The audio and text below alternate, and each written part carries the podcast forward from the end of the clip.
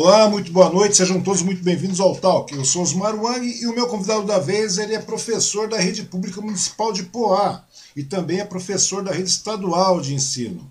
E ele participa da defesa da educação dos serviços públicos já faz bastante tempo, né? desde o seu movimento estudantil é, juntamente com servidores municipais de Poá, durante a primeira greve da categoria, né, ele participou ativamente na fundação da Associação dos Servidores Juntos Somos Mais Fortes, uma entidade na qual ele ocupa hoje a diretoria geral. E o meu convidado da vez é Edgar Passos, o professor Edgar. Tudo bom, professor Edgar? Como vai você? Tudo bem, Wang. Prazer aí estar tá tendo a oportunidade de trocar essa ideia, de falar também com todo mundo que te acompanha, que acompanha as nossas redes também. Acho que é muito importante a gente debater as tarefas que a gente tem de tocar nesse momento. Né? Os servidores públicos estão sendo alvo de um processo de desmonte, né? não só em Poá, onde a gente tem vivido um processo talvez até mais acelerado nesse sentido, mas no país todo. Né? Tem a reforma administrativa aí, proposta pelo governo Bolsonaro, justamente para tirar os servidores públicos de carreira que são aqueles responsáveis por impedir que os políticos façam o que quiser, né? Inclusive nesse caso que a gente está vendo agora, a gente vê o papel que tem o servidor público, né? É verdade. O, o servidor que pegou o Ministério da Saúde com a boca na botija, o líder do governo praticando um ato de corrupção na cara de todo mundo com vacina, um negócio escandaloso, inaceitável. Pois é, cara, realmente inaceitável. Né? É uma coisa realmente gritante isso aí, porque na realidade o pessoal ainda vem com a desculpa, né? De ah, mas não saiu um centavo. Pô, o dinheiro estava empenhado lá, cara. Ou seja, passou por todo mundo. Se não fosse Tribunal de Contas brecar e se não fosse é, a Anvisa dar, não dar o aval para vacina, o negócio teria passado batido, né? Mas é um detalhe que a gente vai conversar mais para frente também, cara. Que a grande verdade é essa. Muita gente deixa fica passando um pano, né? Porque existe uma galera que é passapanista, digamos assim. Né? Eles acabam tentando ilustrar tudo. É mais do que descarado o que está ali, é, é, é, a irregularidade gritante, e mesmo assim a gente está falando. O pessoal fala 1 bilhão e 600. Pô, são 1 bilhão e 600 milhões, cara. É muito dinheiro, né, Edgar? É muito, muito dinheiro. dinheiro. Ou seja, rachadinha enorme nessa brincadeira, né? Rachadaça essa. Né? Rachadaça, né? velho. Essa foi uma rachada que eu vou te falar. Bom, mas em primeiro momento eu quero te agradecer, Edgar, pela sua disponibilidade, pelo seu tempo de estar conversando comigo aqui, com todo mundo também, né? Agradecer a todas as pessoas que estão aí assistindo, que irão nos assistir também. Pedir para que vocês curtam, né? Que todo mundo curta e compartilhe o vídeo aí. Se inscreva no canal para dar aquela fortalecida, né?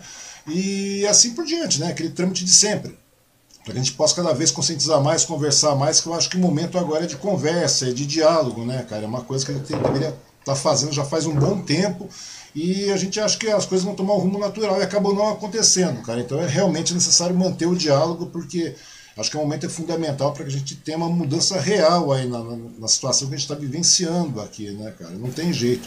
O Edgar, me conta uma coisa, cara. Você é um cara bastante jovem, né, cara? Apesar da barba, tudo mais, professor da rede pública, rede estadual, tudo mais, você é um cara bastante jovem, né, velho? Você é natural da onde? Você é de Poá, velho? Cara, eu nasci em Mogi, passei hum. boa parte da minha vida lá e estudei na Unesp durante um período no interior, voltei, me formei na UBC e comecei a trabalhar na rede pública estadual e acabei entrando num concurso de professores em Poá, foi em uhum. 2013 o concurso. Ingressei na rede em 2014 e passei a atuar lá desde esse momento, né? Desde 2014. E aí a gente isso, desde 2014. E aí a gente acabou, eu acabei me envolvendo nas lutas da categoria. Uhum. Naquele momento foi fundado um, uma, uma tentativa de construir um sindicato de professores, que foi o Sintep. E de lá para cá, a gente, no, nesse processo de, de mobilização, a gente acabou fundando a Associação dos Servidores em 2018. Né? Uhum. Me conta uma coisa, velho, porque é, a situação é a seguinte, né? dá para perceber que você é uma pessoa que preza bastante educação, a grande verdade é essa. Eu conversei com o Fábio Torres, aqui, que é o presidente do PSOL aqui em Suzano, né? E ele me uhum. falou sobre você. Falou, não, conversa com o Edgar, cara. O Edgar tá numa luta bastante grande lá em Poá, né, cara? Pela questão até mesmo desse desmonte que a gente vai vir a falar também aí. E falou, conversa uhum. com ele a respeito disso, né, cara? E a gente percebe, como eu te falei, você querendo ou não, é um cara bastante jovem, bastante empenhado. Você está aí na, na, na, rede municipal, você está na rede estadual. E a gente sabe aqui no Brasil, cara, que aqui no Brasil a questão da educação é uma coisa literalmente mesmo totalmente sucateada, totalmente desgraçada, no português bem claro, né, cara? E mesmo assim você ainda conseguiu, porque paga mal, a grande verdade é essa. Eu tenho vários amigos, como te falei, que são professores também, velho. Né, e eles acabam tendo, no período é, é, pré-pandemia, antes da pandemia, eles tinham muito professor, muito amigo meu, é, se destacando em dois, três colégios, duas, três escolas, correndo atrás que nem um louco para tentar suprir, não tendo tempo para se atualizar, porque o professor precisa se atualizar. E você sabia de tudo isso quando você entrou né, na docência. E me diz uma uhum. coisa, como é que surgiu essa paixão assim por você é, querer ensinar, velho? Olha, eu acho o seguinte, Wang, tem a educação por si só não transforma o mundo, mas uhum. sem educação tampouco a gente consegue mudar nada. Verdade. Porque para a gente conseguir transformar a nossa sociedade, a gente precisa que a maioria da população, que é a classe trabalhadora, entenda o seu lugar, o lugar no mundo, né? É aquilo que diz o Paulo Freire, para além de ensinar a ler a palavra, a, educação tem a ver com ensinar a ler o mundo, né? Uhum. Com trazer e resgatar a nossa trajetória histórica. Tanto eu falo muito enquanto classe, porque é esse momento histórico que a gente vive, né? Sim. De superexploração dos trabalhadores, mas enquanto humanidade, né? A gente resgatar a nossa trajetória aqui nesse planeta, que está sendo uma trajetória bastante trágica, inclusive, né? Verdade. De um momento absolutamente é, caótico, terrível, né? Caótico. caótico em todos os níveis, ambientalmente falando. A humanidade tem que tomar uma decisão séria se quiser continuar aqui sobre esse planeta, né? Pois então, é. Então, eu acho que a educação. Né, Exatamente, porque a gente está trabalhando com afinco pelo nosso próprio fim, né? Uhum, é verdade, é verdade. É, é, um consumo sem desenfreado de tudo. E eu acho que isso passa por trazer para as novas gerações essa consciência, né? É, sobre a, a, sua, a sua situação, sobre. E também outros elementos, né? Do ponto de vista da, da cultura, da arte. Eu acho que a educação. É, eu acho que humaniza as pessoas, né? Uhum. Eu acho que a falta, inclusive, da, do, da escolarização e dessa possibilidade para todo mundo, eu acho que abre caminho para um momento como esse, né? quando a gente uhum. tem as pessoas que negam os fatos, negam a realidade, né? negam a ciência. Isso tudo acho que é um pouco de, do produto da, do descaso com a educação no, no país também. Verdade. E você percebeu isso desde jovem, Edgar? Que a tendência era essa mesmo, de você realmente é, é, escambar para esse lado da, da, educação, ser realmente o mestre e tudo mais, pra, porque isso é, foi que acabou te motivando, mas começou cedo realmente, cara? Como é que foi essa paixão? Porque o, o, problema é esse, né, cara? Porque a, a, diversidade tem de penca aí, né? O que mais tem é a diversidade na, na, na educação. E mesmo assim você está lá empenhado, tal, correndo atrás. E, e, o problema não é. E daí você acaba vivenciando isso aí todo dia, né, cara? Como é que. De, de, porque tem alguém, te, família, pai, mãe, algum parente, alguma, hum. alguma pessoa da família é professor, cara? Eu tenho uma irmã professora, hum. mas não foi, não foi exatamente uma influência familiar, não. Foi hum. uma descoberta de caminho mesmo. Eu não comecei imediatamente no magistério, né? Uhum. Eu primeiro trabalhei em telemarketing, aí fui para a universidade, voltei, trabalhei na, em Suzano, inclusive, trabalhei na Prefeitura Municipal de Suzano, enquanto ainda estudava na UBC, como ajudante geral. Trabalhei depois como inspetor de alunos, já na educação, na rede estadual. Então foi, foi uma trajetória, uma descoberta e, e à medida que eu, inclusive, comecei a trabalhar na educação, eu fui entendendo que esse era o espaço, era o espaço democrático, o espaço que a gente tem condições de realmente chegar à juventude e transmitir o conhecimento que a gente acumulou ao longo da história. Então, não, não foi exatamente uma, um desejo da infância ou da juventude necessariamente, foi uma, uma decisão mais amadurecida mesmo. Inclusive, é, considerando essas adversidades. Sim. Mas vou te falar um negócio, Ang. É, a situação da, da, do, do trabalho, da classe trabalhadora é tão precária que inclusive quando eu, por exemplo, era um inspetor de alunos, na época uhum. que eu era inspetor, o salário dos inspetores era de 650 reais. Isso era em 2009, até 2011 é, né? mais ou menos. Era um negócio aviltante e não mudou muito. Se você pegar o agente de organização escolar ainda, tem um salário de pouco mais de mil reais. Que é também a situação da maior parte dos servidores em Poá, ganham um pouco mais de mil, de mil reais. Então, Coisa absurda, aí, né, cara? A gente chega ao magistério, evidentemente, os salários eles não estão longe de, de, compensar o estudo, a dedicação, e tudo mais. Uhum. Agora, comparado com o setor mais explorado da nossa classe, a gente ainda tem um, uma distância, né? Então Sim. acaba sendo um magistério para parte do, do setor da nossa classe que é mais explorado, assim, sendo um, uma, uma perspectiva de melhorar, inclusive, né? Salarialmente uhum. falando. Não, tá certo, Agora, né? muitos acabam abandonando também essa perspectiva porque o teto é baixo. A gente entra na carreira e a vida toda o salário não muda. Aqui em Poá, por exemplo, a gente tinha algumas gratificações que permitiam alguma evolução. Uhum. Eles foram tirando uma por uma. Uma por uma, eles foram tirando até tirar o nosso vale alimentação agora.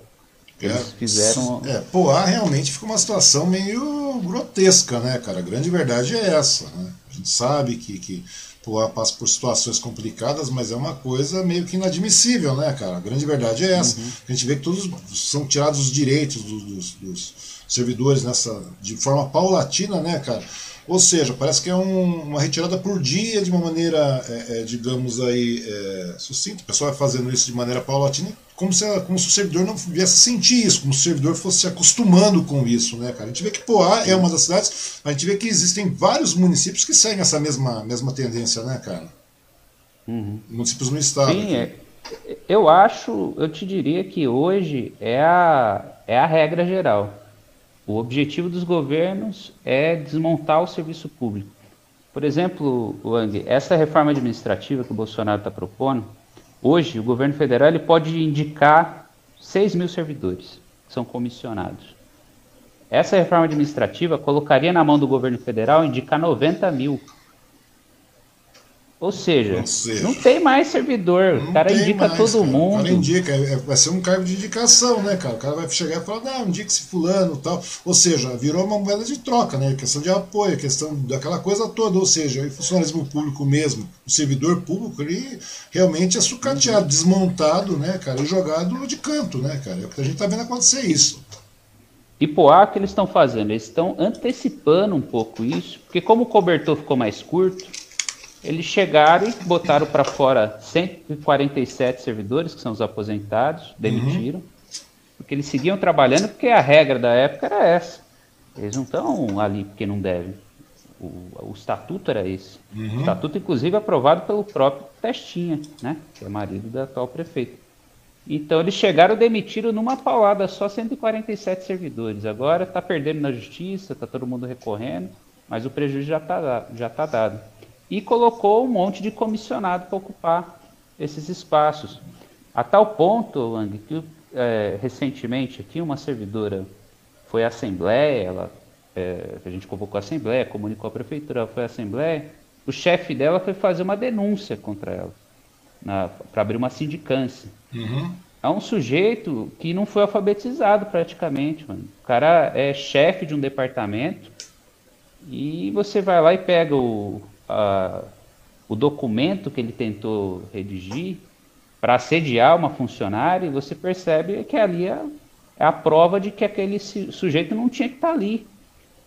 Mas ele está ali por outros motivos, infelizmente. Né? Uhum. É, o, mas, mas é o, a caso... lógica do que indica. Pois é, mas nesse caso aí, Edgar, você vê que você tem uma visão mais ampla, né, realmente ampla com relação à questão do, do, do, servidor público e tudo mais, mas muitos servidores mesmo não têm essa visão, né, velho? A grande verdade é essa. Muitos servidores não têm a visão da, da, dos seus direitos, dos seus deveres, inclusive dos seus direitos, dos seus muitos direitos, né, que são por, por lei estabelecidos e tudo mais. Ou seja, daí nesse caso aí, cara, é porque você começou. A grande verdade é essa, cara. Não tem como a gente sair desse assunto. Porque para você ter uma visão é, é, é, mais abrangente com relação à questão, é, ela é uma questão que envolve política, né, cara? Ou seja, tem que ter os meios políticos para você poder é, é, debater devagar e, e, chegar a alguns acordos com relação a isso, para que possa ter uma melhora do, do coletivo do, dos servidores e tudo mais, né, cara?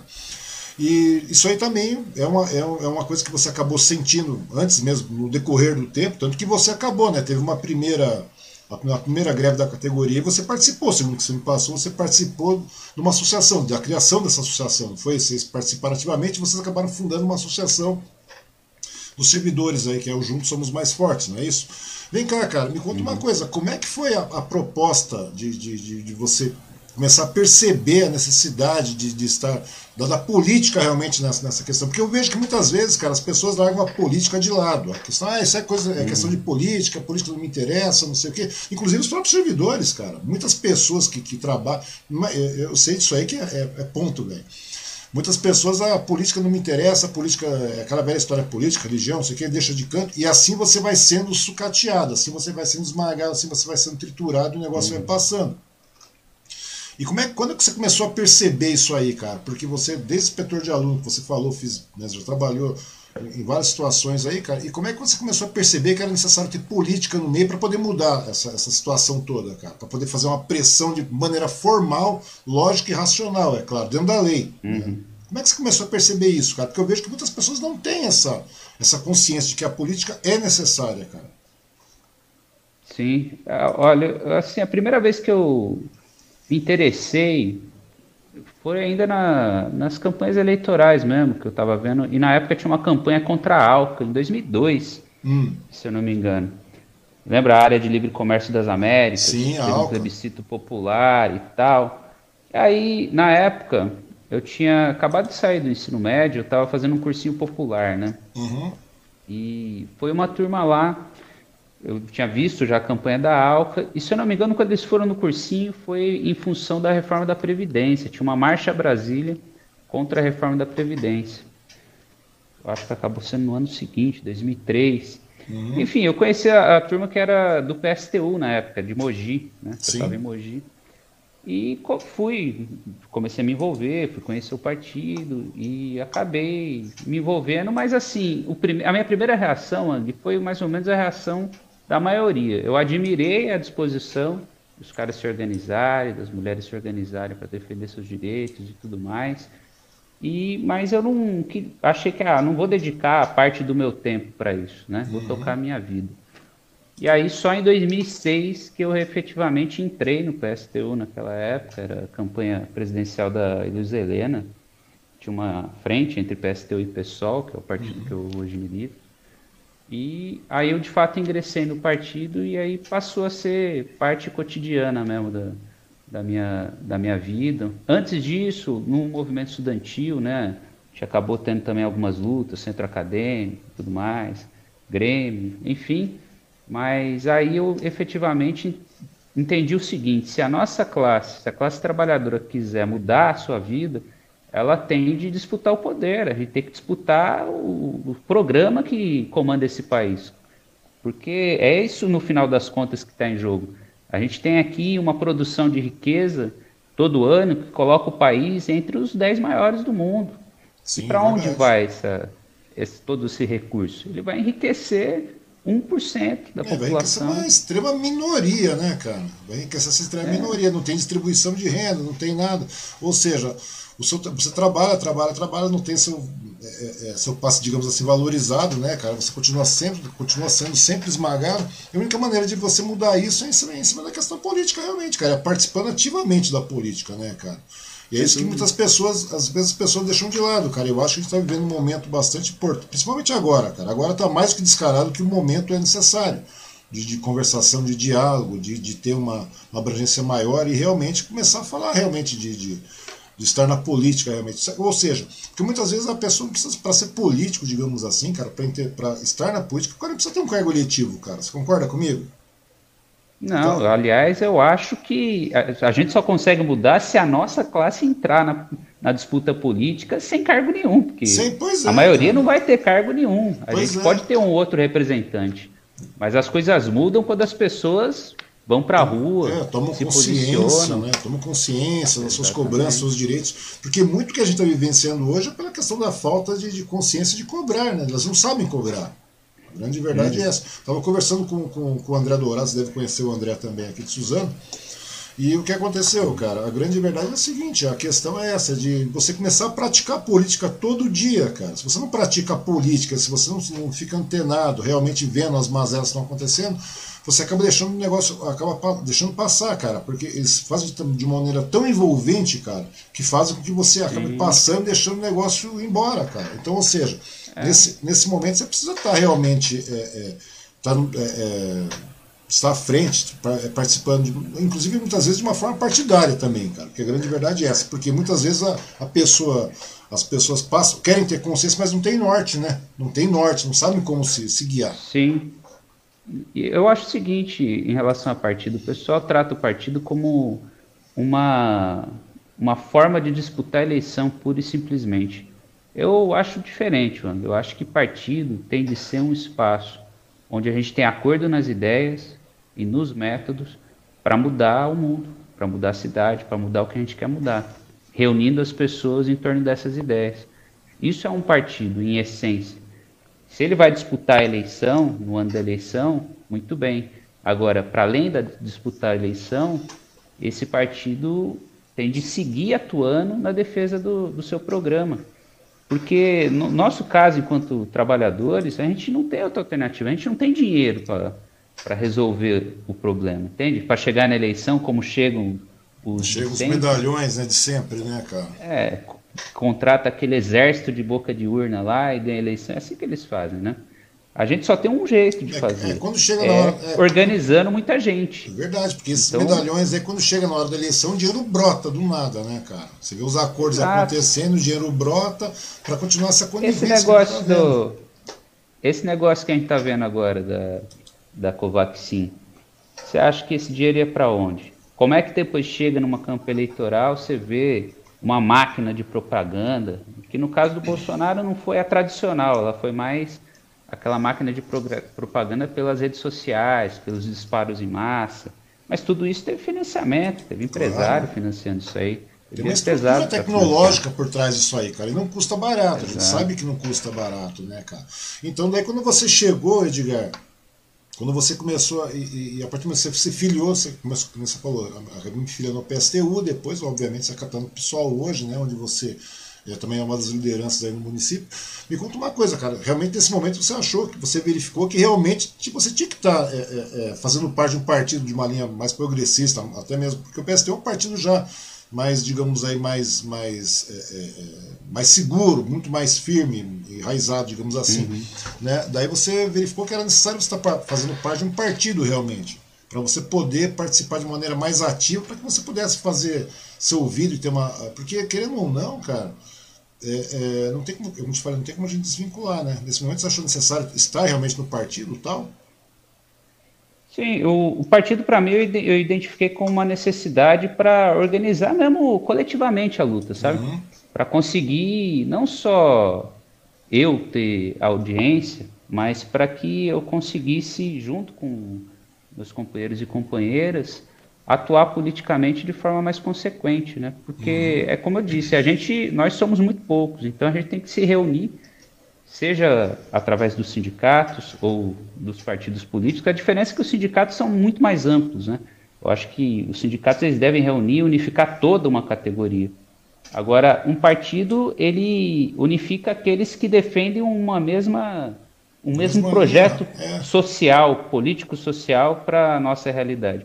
Antes fosse, mas tão fácil a gente reunir todos os trabalhadores sob uma mesma, o mesmo programa uma mesma bandeira. É Hoje isso é, isso é mais difícil, mas eu vi no partido a forma de aprofundar esse debate. Uhum. Porque o sindicato a gente até discute se o salário aumenta, a gente discute se tem cesta básica, agora a gente não discute como o país é governado. É verdade, a gente existe, discute existe uma poder. questão de conscientização, né, cara? Uma conscientização uhum. política, é isso aí que, que fica meio complicado, né, cara? E a questão, e nesse caso aí, é a questão de você estar realmente participando com uma, através de um partido e, e começando a movimentar mais. Porque principalmente na área dos servidores também, é uma classe que, querendo ou não, cara, a gente sabe que é isso aí, não sei se devido a tanta marretada, eu falo dos professores em questão, mas eles acabam sendo pulverizados, né, cara? Parece que a, a tendência é essa, é você não, não eles são é, essas porretadas, digamos, que são aqueles que, que a classe leva diariamente, sequencialmente, cara, parece que são feitas para desmobilizar a classe, né, cara? Não só a classe de professores, mas todas as classes, mas estamos falando dos professores em particular, até porque é o que está tangendo no momento. Mas a gente percebe que começa a ter uma desunião, né, cara? Você começa a desagregar. E a partir do momento que começa a desagregar, cara, o diálogo começa a desaparecer. E a partir do momento que o diálogo começa a desaparecer, é aquilo que a gente estava conversando. Parece que todos esses, esses descasos, essas mazelas que vão acontecendo, essas incoerências, vão, começam a ficar passando batido, cara. Né? E, uhum. e, é o tipo da coisa que não pode acontecer. A nossa categoria de, de professores, ela, na rede estadual, por exemplo, ela passou a ser fragmentada até do ponto de vista contratual. Né? O governo tinha um, uma situação até 2008 que uma parte dos professores não eram concursados mas eles trabalhavam há muitos anos na rede, o governo não abria uhum. concurso, né? Que era os categoria F, que a gente chama hoje. Uhum. E uma parte deles manteve uma relativa estabilidade, porque eles só têm garantia de 12 aulas, né, numa jornada de 32. Sim, é então, ínfimo, 12 né? aulas não é nada, né? É verdade. Mas esses, esses ainda tiveram 12 aulas. Os demais viraram os atuais categorias O, que são contratados ano a ano e ganham é, o salário só durante aquele período de contrato, tem, não tem os mesmos direitos. Eles não têm direitos, tem nada, né? Acabou o contrato, o cara fica na mão, literalmente, né, cara? O cara não tem Exato. um plano, o cara não tem absolutamente nada, né, cara? Eu já vi vários. E com passando. isso, e com isso eles conseguiram dividir a nossa categoria e dificultaram muito a luta sindical, né? Então pode ver que resultado disso é a situação atual hoje, né? Um salário ultra defasado, condições de trabalho extremamente precárias. E essa agora essa propaganda do Dória, que é uma farsa, das escolas de ensino integral, né? Você deve ter visto a implantação Sim, de algumas claro. por aí, né? Na verdade, o Dória é um marqueteiro, né, cara? Puta do marqueteiro. O cara, na realidade, ele não tem intenção nenhuma com nada. A grande verdade é, não uhum. é autopromoção, né, cara?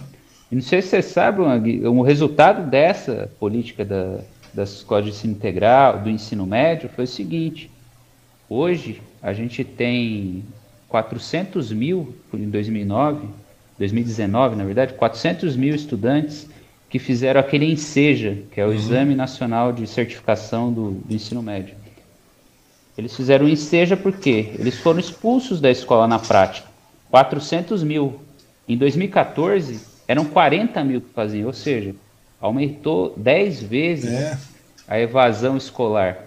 A partir desse dado a gente consegue conferir. Então o Dória ele faz propaganda botando é, jovem para fora, fora da escola. Olha que é um absurdo, né? cara. Que eu tô falando. Na realidade é que as pessoas veem apenas aquela casca glamurosa que o cara faz em torno disso, né, cara? E o cara tá fazendo isso em tudo. Desde o começo o cara sempre foi isso, né, cara? O cara é um, é um traíra no português bem claro, entendeu? O cara é, traíra. Esse é um aí esse é um traíra que consegue. Aí, até entre os dele ele não, ele não consegue ser bem quisto, né? Pois é, é as, as, em, em, em, alguns casos, cara, eu consigo imaginar ele sendo pior até do que o Bolsonaro, velho. Porque na realidade o Bolsonaro já é, é, é essa animosidade que você já conhece, já, né, cara? Sempre foi essa, essa coisa inepta aí, né, cara? Inapta para tudo. Uhum. Parece que eu, eu chamo o cara de chorume, né, velho? Mas a grande verdade é, é, é um chorume, cara, que nem lixo chega a ser, velho. É pior do que isso, é o resto do resto do resto, velho. Entendeu? Eu nem sei, sabe? É, e pior que tudo tóxico, né, cara? A gente sabe que ele sempre foi isso, durante 30 anos lá na, na, na Câmara tal, tudo mais, com parlamentar. E o Dória não, cara. O Dória vai se moldando conforme sua necessidade. Ou seja, o cara é o tipo do cara meio magno malta, assim, entendeu? Que tá em todas também, tipo Sarney, que tá em todas. Ou seja, é o cara. E só que de uma maneira é, mais canalha ainda, né, cara? Mais canalha porque você vê que ele, ele, cria, ele é cínico, ele cria uma estrutura toda, cara, que acaba querendo envolver a galera. E, e muita, e uma boa parte da população se deixa levar, tanto que o cara tá eleito, né, cara? Né? Só, que, só que agora o clima está mudando tanto que a gente não consegue ver. Tanto que a ideia do cara era sair do governo do estado e já disputar uma presidência, que agora não sei como é que vai ficar também com, com a rejeição do cara, que é uma coisa estratosférica, né?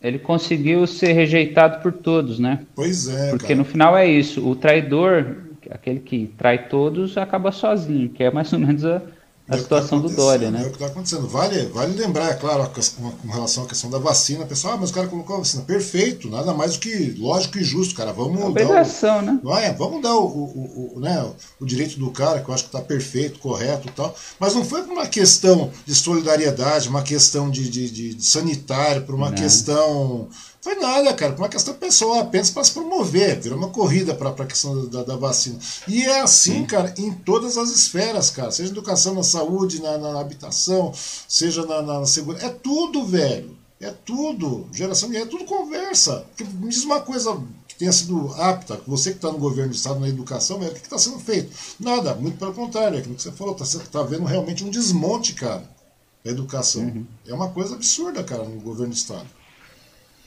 Sem dúvida. E, esse negócio, por exemplo, das escolas de ensino integral, elas geram uma, uma propaganda enganosa e as pessoas não estão sabendo, porque como a gente está na pandemia, eles estão aprovando a implantação das escolas de ensino integral sem consulta à população. Fazem uma, uma propaganda mais ou menos, depois eles vão entender que parte dos alunos vão se transferir, porque não ficam todos acomodados na mesma escola, mais ou menos uhum. metade dos alunos acabam saindo para além daqueles que ao longo do, do projeto vão abandonando, porque não vem perspectiva. A gente exatamente, ainda mais na cara. situação que está tá vivendo. É, exatamente isso, cara. Mas na realidade, esse tipo, esse tipo de conduta, cara, dos políticos aí, não só no governo do estado, mas no governo federal também, é, a, a, gente vê em, em outros estados também, cara e no governo federal principalmente, porque a gente vê que eles aproveitam esse momento, da, principalmente da pandemia, para deixar, como diz lá o Salles, deixar passar a boiada inteira, né, cara? É o que está acontecendo, cara. E as pessoas estão deixando uhum. passar, porque, querendo ou não, você está vivendo com relação à questão do fo foco, a, a, pandemia, a Covid e tudo mais, mas a gente vê que, que realmente tem muitas demandas a serem cumpridas aí, cara, e a galera está deixando passar, está deixando passar, porque não evidencia, inclusive a própria mídia não evidencia, né, cara? Ou seja, é, são veículos muito pequenos, muito, setor, muito segmentados, setorizados que fazem divulgação e contestam isso aí, cara. São canais pequenos. Pode ver, o canal, se você chega no canal do YouTube lá que, que, que leva a pauta em diante, não, não vai, você pega, você pode, pegar as próprias redes também. Geralmente são as pessoas mais é, é, é, antenadas com relação à, questão política, realmente, que levam isso mais a, adiante, cara. Porque a população em geral acaba deixando passar batido, porque isso não não gera, né, cara? Não gera resultados. E nessa brincadeira o negócio vai, vai tomando um, um tamanho é, gigantesco, cara, deixar passar tudo, como no caso do, do, Passando a boiada. Passando a boiada aí, cara, como disse o Salles, que na realidade foi o que ele falou e é o grande retrato da coisa, né, cara? A grande é verdade retrato. é essa. Me conta uma é coisa. É o retrato e geral, né? Todos Oi? eles estão fazendo igual. Assim. Todos pois, os governos estão fazendo igual, Estão fazendo tempo. igual, cara. E aí que tá o detalhe. Por isso que eu falo para você que agora é a hora da gente começar a conversar a respeito disso, começar a colocar, pautar mais isso, começar a falar mais, porque já, na realidade nós já passamos do tempo, né, cara? A gente tá vivendo toda essa desgraça porque a gente deixou de cobrar. Né? Deixamos de cobrar algo. É, é, desde a época. Pô, demorou para sair da ditadura, né, cara? Depois demorou 30 anos para você botar o país em pé, mais ou menos aí.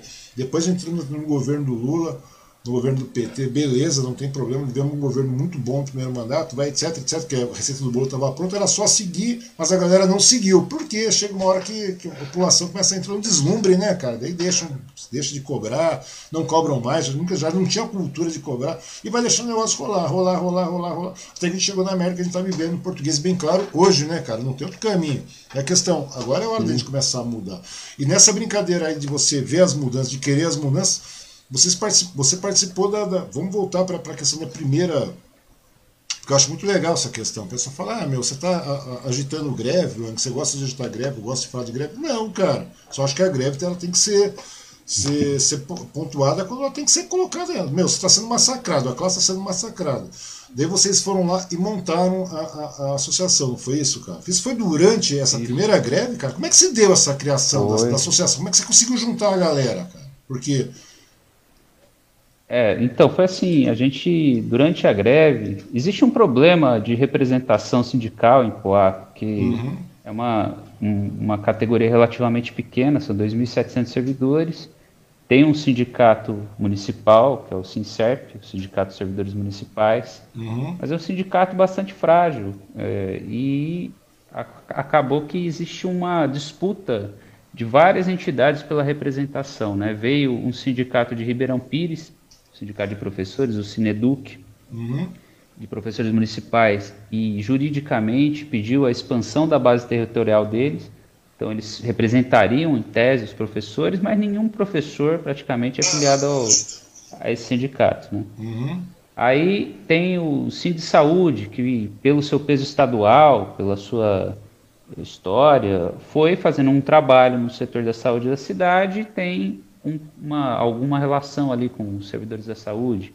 Aí nós, da educação, na época que eu entrei, fundamos o Sintep, uhum. né, que acabou, é, no, durante essa greve, era o sindicato que a gente tinha disputado uma eleição, ganhado a eleição, mas é, houve uma, na prática, antigo presidente da, da entidade acabou não passando para a gente a posse do sindicato. Uhum. E no meio desse, dessa situação veio essa greve que foi uma greve que surgiu por uma insatisfação assim brutal das auxiliares de creche, principalmente. Existia uma insatisfação geral, o salário estava congelado já há dois anos, mas particularmente esse setor, que era o mais explorado, estava assim saturado. E a gente foi fazer uma assembleia. A gente foi, foi na época dos caminhoneiros, lembra que teve a paralisação Sim, claro, dos caminhoneiros? Claro, então existia uma certa ebulição ali já no, no país, né? Não foi mais ou menos na sequência. A gente fez uma assembleia, a prefeitura, naquele momento com o Jean Lopes, que era o prefeito, foi negociar com a gente. E uma das reivindicações, para além do salário, do dissídio, que eles não estavam querendo dar, já pelo segundo ano consecutivo, com aquela cantilena lá do, do ISS, que ainda eles recebiam uhum. normalmente, eles. É, uma das pautas também era fixar sede. Tinha várias pautas, mas os servidores da, do quadro de apoio da educação eles não têm sede de trabalho. Então, na época, o secretário de Educação, é, Humberto fez muito isso, várias servidoras foram transferidas, eles transferiam a torta direito, reclamou de alguma coisa, fez é. uma denúncia, vai lá e transfere. Então, Não, é, é, a questão da opressão, né, cara?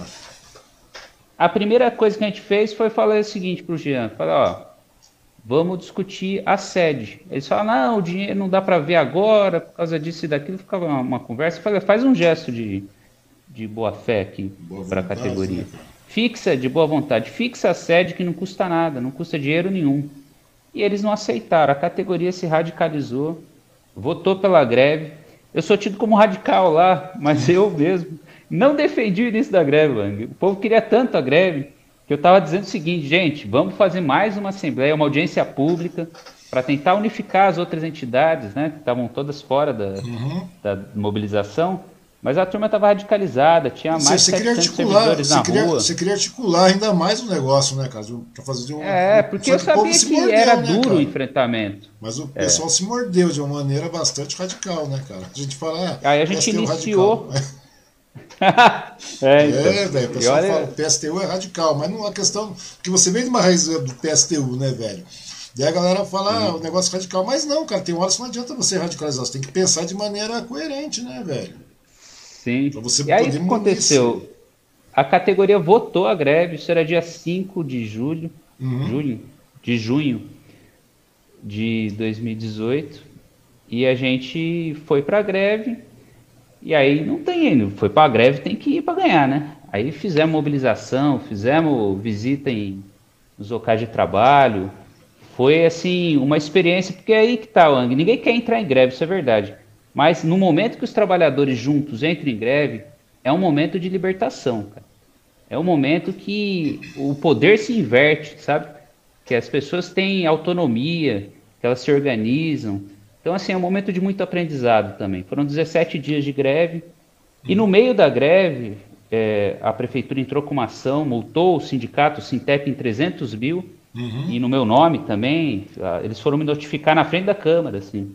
E nesse mesmo dia da notificação, teve uma situação curiosa, cara. Foi assim, uh, eles me entregaram a notificação na frente da Câmara, e de lá a gente ia sair para visitar a saúde, porque a educação tinha uma greve forte, mas a saúde não. E aí a gente foi visitar os postos de saúde. Primeiro posto de saúde que a gente foi, baixou dois caras de moto e roubou todos os celulares, cara. Dez pessoas, assim roubaram o nosso celular. Nesse Nossa, mesmo dia. Coincidência, né, velho? E olha lá, nesse mesmo dia, a TV Diário entrou em contato comigo, ligou no meu celular uhum. para saber a posição do sindicato e a, a, a, prefeitura dizia que a greve era ilegal. Era uma tentativa de desmontar a greve.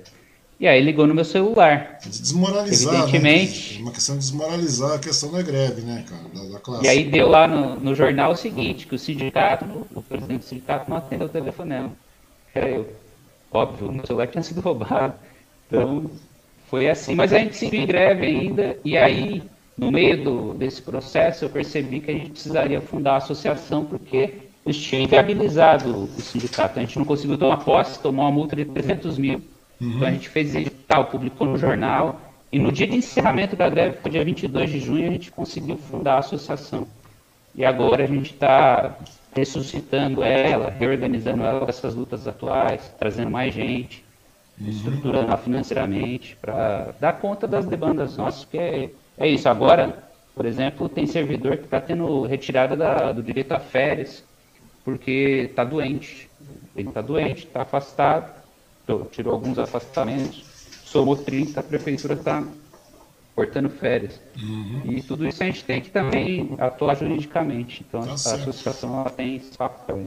Me diz uma coisa, como é que foi a receptividade a partir do momento da fundação da associação, cara, por parte do, do, do, do da classe? Então, num primeiro momento, foi efusivo, né? A gente encerrou a greve durante, dentro do plenário da Câmara, com a Assembleia de Fundação da Associação, um plenário lotado ali daquela Câmara de Poá, de 200 a 300 pessoas lá dentro. E o problema é que, a partir disso, a gente encerrou a greve sem nenhuma negociação efetiva do governo. E aí eles desataram uma perseguição, né? Cortaram ponto, é, fizeram uma manobra para parte dos professores reporem, mas individualmente, né? E foram depois atrás, da, no caso, as, as, auxiliares, que eram o setor mais radicalizado da greve. Uhum. Tomou prejuízo, tomou desconto. E é aquela campanha de calúnia, de difamação, né, para tentar queimar os, os, dirigentes da greve. Não só eu, mas tinha a Natália, tinha o Juca, tinha a Tânia, tinha vários companheiros e companheiras, né, que seguem, inclusive, na nossa entidade, é organizando a mobilização. Porque se torna um negócio bastante desgastante, né, cara? Desde a greve e tudo mais, é um negócio bastante, é um embate bastante. É um desgaste muito grande, né, cara? A gente vê que para você manter, para você poder é, manter, é, manter a união de uma classe, seja né, qual ela for, os professores também, né, cara? A gente vê cada porrada que o povo vai levando. E fica um negócio bastante complicado, né, cara? Você tem que sair, primeiro para você mobilizar uma greve, como foi o, que aconteceu, né, cara? Para depois você ter esse embate, porque a partir do momento que tem uma. É, é, é você cria uma associação, cara, você está começando a criar um ponto de referência de união da classe, de uma determinada classe. E quando você começa a fazer esse ponto de união, é, em contrapartida, né, cara, a opressão é maior ainda, né, cara? Se torna muito mais oficializada, digamos assim, né? Oficializada. Eles, e eles assediaram muito. Então teve um recuo, teve uma dispersão. Uhum. Mas a vida é dura, né? E a gente tem de lutar. Agora, por exemplo, com todos esses ataques, a nossa categoria entendeu que precisava lutar e a associação está aí, de pé. Não estava a todo vapor, mas agora estamos recuperando as forças e, e colocando o, o, povo em movimento de novo, né? Ou seja, chegou até a ocupar a Câmara, né? Nesse, nesse momento que eles tentaram votar esse PL que retirou nossos direitos, a gente chegou a ocupar a Câmara durante um dia. Depois eles botaram um verdadeiro exército lá na frente para fazer uma sessão e conseguiram votar a aprovação dele. Então, teve mobilização de novo, teve esse fôlego também de organização. E as, a necessidade é o que, no, que, nos move, na verdade. Né? É, a grande verdade é essa, né? Chega um determinado momento que a corda fica tão apertada, tão esticada no pescoço, cara, que você tem que se mobilizar, cara. Que daí a classe começa a ligar, opa, o negócio tá ruim realmente, cara. Entendeu? Independente. Uhum. A gente está vendo isso acontecendo hoje, né, cara? Na, inclusive nesse pique de manifestações tal, que em meio de uma desgraceira toda de pandemia, a galera está indo pra rua, porque o negócio está ficando feio. Se deixar, o corte está esticando, está esticando, está esticando. E é, é, pelo, é, pelo que eu estou vendo, foi mais ou menos isso. E é isso que está acontecendo na, na, com a associação também em Poá, não é isso? Porque a grande Exatamente. verdade é essa. O embate está sendo diário. Exatamente. E aí a turma da, dos servidores, uma parte importante, é, luta muito contra a prefeita mas uma parte deles ainda não luta contra o Bolsonaro, entende? E é importante o pessoal perceber o seguinte: a reforma da, da administrativa uhum. ela é mil vezes pior do que esse PL 26 que a Márcia aprovou, que retirou o vale alimentação sim, sim, sim, sim, É muito pior. E hoje por hoje tem um jeito de parar a, a reforma administrativa? É derrubar o Bolsonaro. Pois é. Não há outro caminho. Não tem outro caminho. Hoje não cara. tem mais como tergiversar. Ou a gente vai para a rua para derrotar o Bolsonaro, ou ele vai se, seguir, é, seguir mais fragilizado, é, mas vai mas ele vai tentar mobilizar a turma dele. Ele já disse aí, ele não vai largar a mão. Ele fala, todo torto e direito. Se não tiver voto impresso, é. não vai ter eleição. Não vai ter voto impresso. Alguém tem dúvida? Não vai. Não vai. Não, ele está usando isso para Pra pressionar, cara. É aquela história de jogar é. um golpe, aquele mini golpe diário, né, cara? O cara faz toda hora, aquela, aquela besteira que ele fala no cercadinho pro, pro, pros admiradores, pros idólatras, né, cara?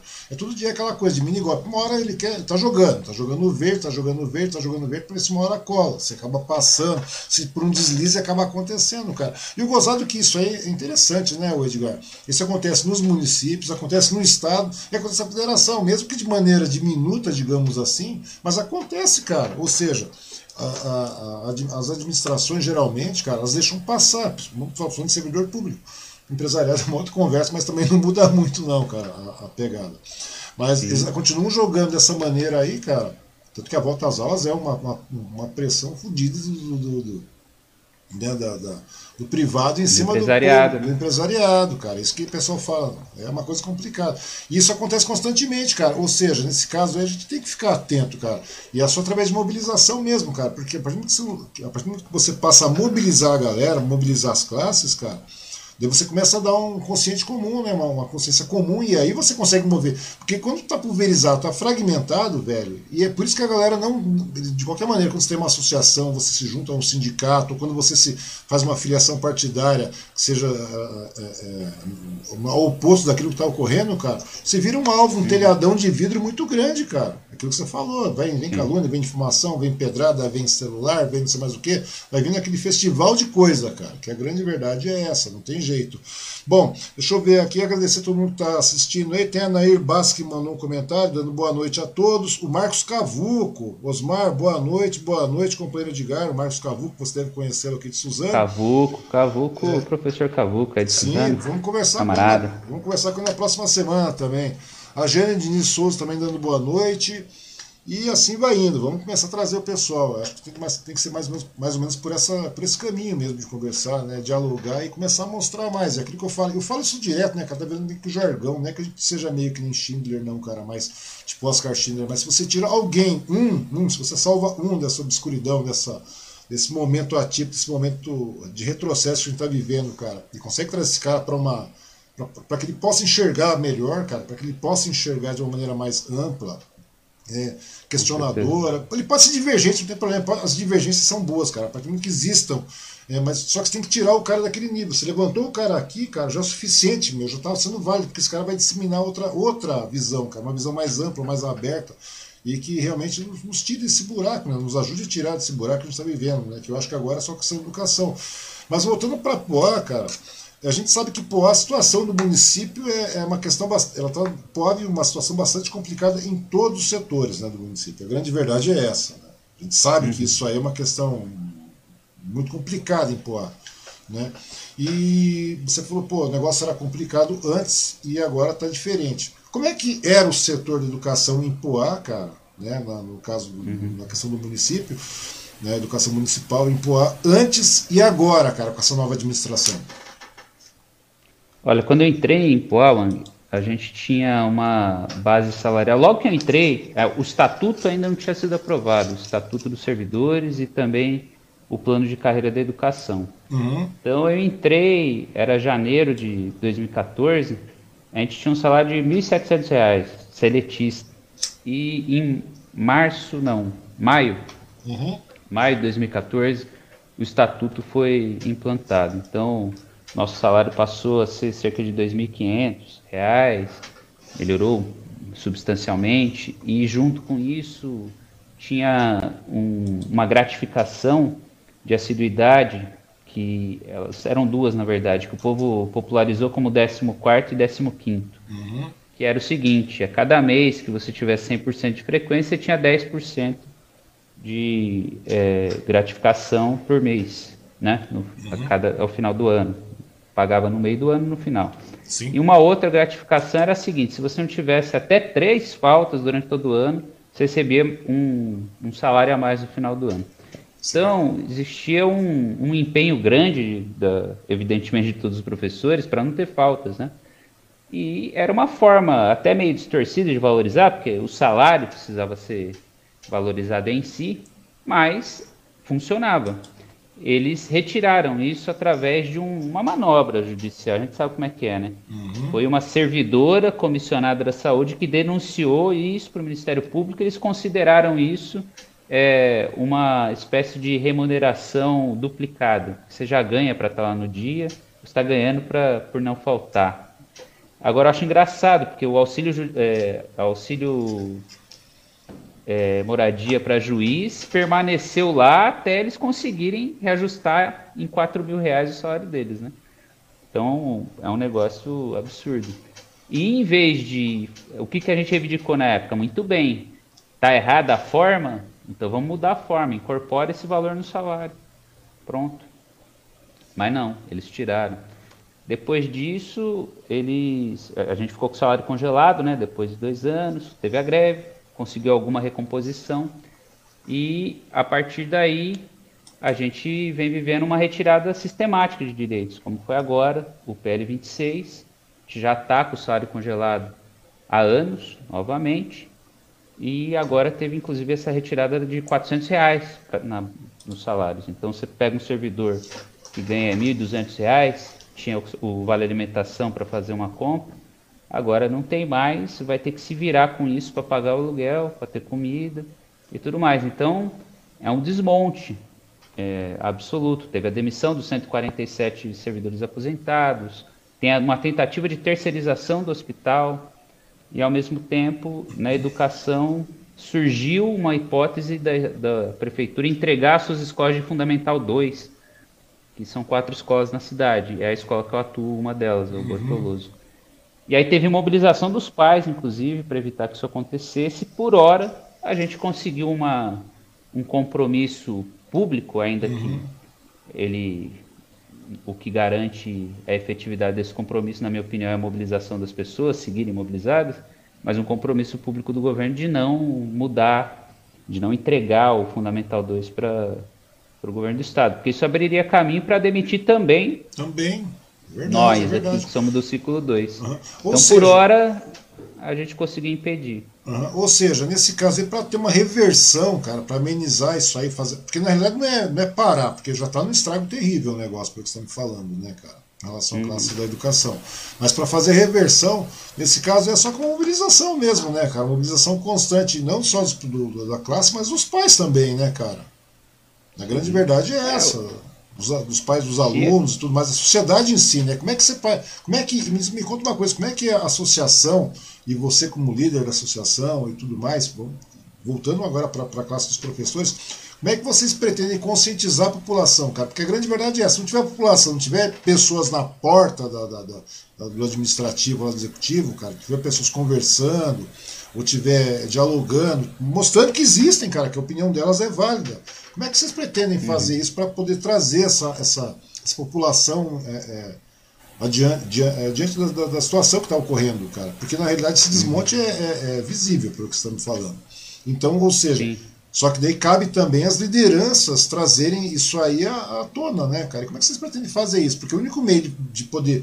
É, é, não é na questão de amenizar, eu diria até amenizar, porque o que foi retirado não vai voltar na sua totalidade, a grande verdade é essa. Mas também, se você deixar, daqui a pouco, daqui a pouco mundo perdendo emprego aí. Pelo que você está me dizendo. Como é, que gente, como é que você pode chegar e tentar parar, brecar essa situação toda com a associação, tal, etc., com sindicatos e tudo mais, brecar isso aí e tentar reverter essa situação o máximo possível a favor da, da classe? Então, eu acho que, em primeiro lugar, a gente tem que ter clareza do que a gente pode com qual ferramenta. Então, por exemplo, a gente consegue resistir na cidade. Né? A associação cumpre esse papel. Então, houve a possibilidade de entregar essas escolas para o Estado, a gente conseguiu brecar. A gente, naquele momento, na greve de 2018, a gente conseguiu é, impor uma recomposição salarial. Mas nesse momento, Ang, não há nenhuma saída em qualquer cidade desse país em qualquer estado, para a educação, para a saúde, para o serviço público, não há saída se a gente permitir que o Bolsonaro siga. Nesse exato momento, se a gente não conseguir derrubá-lo, a reforma administrativa vai passar e o futuro dos servidores vai ser demissão. É, a gente vai ser substituído por indicados políticos, por escolas privadas. É, um dos projetos que o, o Paulo Guedes adora falar é aquelas escolas charter que eles falam, que é mais ou menos o que fez o Chile, que agora está mudando tudo, está revogando a Constituição pinochetista, né? Teve uma uhum. Assembleia Constituinte com uma representação popular, primeira Assembleia da história que tem uma maioria de mulheres, é um negócio incrível, daquela mobilização que eles vinham fazendo. Pois é, cara. E, e lá eles conseguiram, é, provavelmente vão discutir, a, o retorno de uma educação pública, né? Aqui ele, é o efeito contrário, o que o, o atual governo quer é impor escolas privadas e que o governo vai te dar uma espécie de um cheque para você pagar para a escola. E aí, na verdade, você não tem direito à educação e as escolas não vão custar o que o governo vai te dar. Sim, então claro, você vai ter que pagar.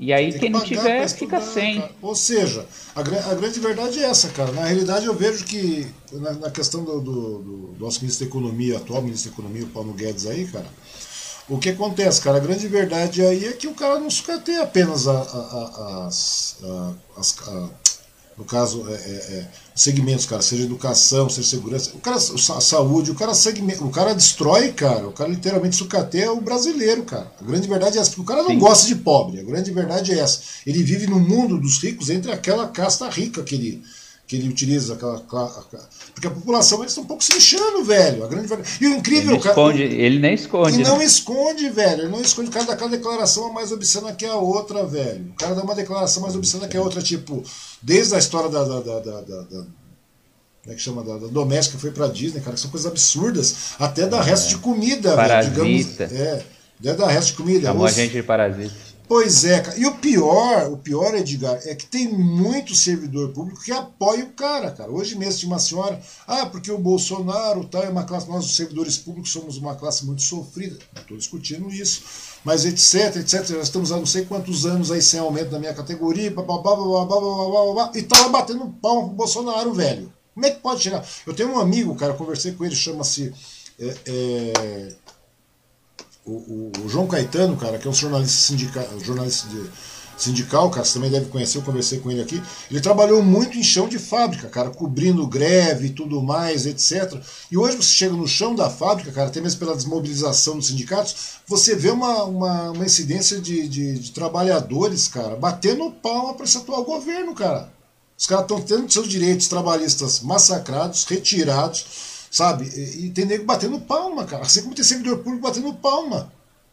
Eu não consigo, não, a gente não consegue ver, cara. Eu não sei o que, que, o que, que, que, que motivou, cara, a galera a pensar dessa maneira. De uma forma tão desunida, de uma forma tão aviltante e irracional, cara. Pra, contra eles mesmos, cara. Contra a família, contra a classe, contra a história do, da, das classes trabalhadoras e tudo mais. A gente vê isso acontecendo todo dia, cara. Como é que pode um negócio desse? Única, e tem mais. Hoje a única maneira de, de, de você poder fazer isso aí, cara, é como você falou, tentando tirar o cara do. do a gente vê essas manifestações constantes do poder, cara. Porque se deixar o negócio vai rolar, cara. Depois, para voltar, para tirar isso aí, seja com o que for, cara, até 2022, se deixar, essa reforma vai passar. É ponto. Isso é ponto.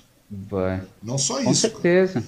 Vai passar. Como todas que têm passado. Ele passou da Previdência, pois é. agora privatizou a Eletrobras. Fez o seguinte: no momento em que o mundo discute a mudança da matriz energética, tudo agora vai ser elétrico. A gente vê lá os carros elétricos do Elon, do Elon Musk, é lá, os carros elétricos chinês. E aí os caras fazem o que no Brasil? Privatizam os a Eletrobras. É, os caras privatizam o setor energético. Por que será, né?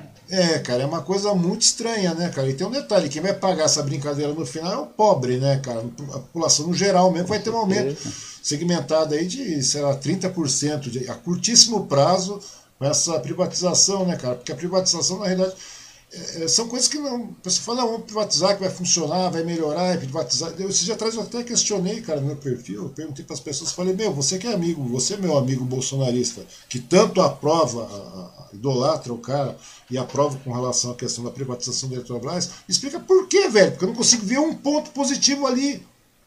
Uhum. Você consegue ver É uma um... ideologia, né?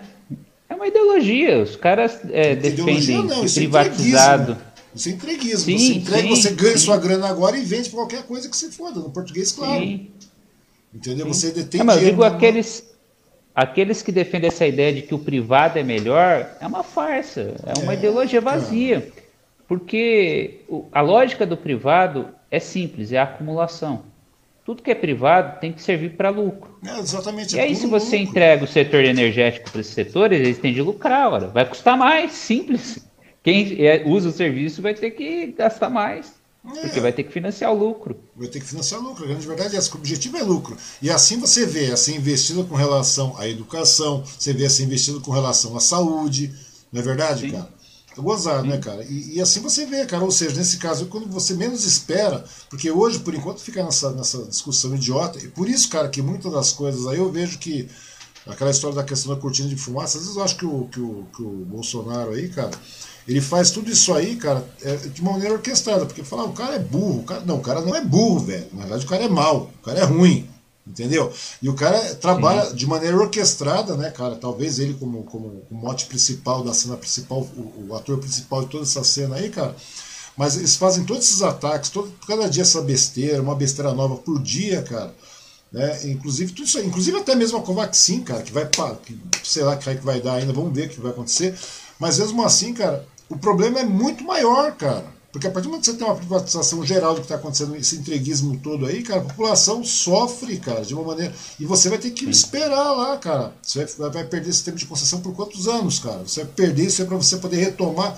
Me diz qual retrocesso a gente vai viver, cara. A gente vai viver quantos anos de retrocesso? Nós precisamos de uma nova independência, Wang. O Brasil está sendo recolonizado. Pois é. É uma cara. entrega em um nível jamais visto. E as pessoas não se dão conta tudo. disso, né, Edgar? As pessoas parecem que se deixam passar pela, pelo mote, do, pela besteira que o imbecil fala por dia, cara. Mas esses- essa- essas coisas, entre aspas, que, se- que o pessoal, o pessoal toma como, como mote diminuto, cara, na verdade são grandes fatores, cara. Essa entrega da Eletrobras, por exemplo, cara, eu não consigo entender, eu não consigo ver. Eu não consigo ver essa reforma também, eu não consigo ver lucro nisso, cara. Entendeu? Eu não consigo Não, a ver. vantagem é, é entrega mesmo, é, é desmonte, é escancarado. Mas a ideologia que eu digo que convence uma parte dessas pessoas, felizmente é um setor minoritário da sociedade nesse momento, mas foi majoritário em 2018, que elegeu o infeliz. Mas é uma ideologia de que o, o empreendedorismo, o setor privado vai nos salvar, que o problema aqui é impedir que os negócios ocorram. Tem nada a ver com isso. O problema do Brasil é a desigualdade. É O verdade. problema Cara. central é a desigualdade. Desigualdade social é o grande problema do Brasil, cara. Exato. E enquanto não se. Porque é, é, os caras sempre falam, o bolo tem que crescer para dividir. Aqui o bolo já cresceu, Já o bolo já cresceu, azedou. Já cresceu o bolo outro já bolo, foi, já mano. foram vários Os bolos, caras já comeram tudo. Já a comeram tudo e estão assando mais bolos ainda, velho. Não precisa de muito, é que, nem- Exato. é que nesses dias atrás veio a notícia, ah, o PIB foi uma maravilha, teve 1.2 de PIB, não sei Pra quem, velho? Melhorou pra quem Pra o PIB? quem? Pra quem? Melhorou pra você? Pra mim não melhorou em nada, mano. Pra mim não melhorou em nada. exatamente. Não melhorou em nada. Você Ao vê- mesmo tempo que aumentou o PIB, aumentou a desigualdade. Porque Pois a é, acumulação cara. aumentou. É, É, agronegócio, exatamente. banco. Pois é, agronegócio de banco. São esses caras que estão detendo a grana. Melhorou, vendeu mais, tudo beleza, cara. A grana entrou pra quem? Essa grana foi distribuída aonde? Entendeu? É mais ou menos isso que a gente tem que Exatamente. começar a mostrar pra população. E é, é- é aquela velha história, né, cara? Hoje a gente vê esse, esse bando de nego sendo pobre de direita, entre aspas. Não é chamada, não, mas é, são coisas que, que funcionam, cara. Que a grande verdade é essa. Porque não que a direita seja isso, cara. Não é também, entendeu? A direita também não é isso que a gente tá vivendo. Pessoal, ah, eu sou de direita. Não, velho, você não é de direita. Nós não estamos vivendo um, nós não estamos vivendo um governo de direita, velho. Não estamos vivendo um governo liberal. Não é isso. Pode concordar Um comigo? governo de extrema direita, É um- é um governo- neofascista cabeça. Exatamente, cara. É um governo praticamente fascista, cara. Neofascista você está sendo simpático. Se deixar, daqui a pouco você vai ver o que acontece. Então, ou seja, não é porque você é um neoliberal, um liberal, que nós estamos vivendo. Nós não estamos vivendo um neoliberalismo, cara, no momento. Não estamos, cara. Uhum. Você concorda comigo?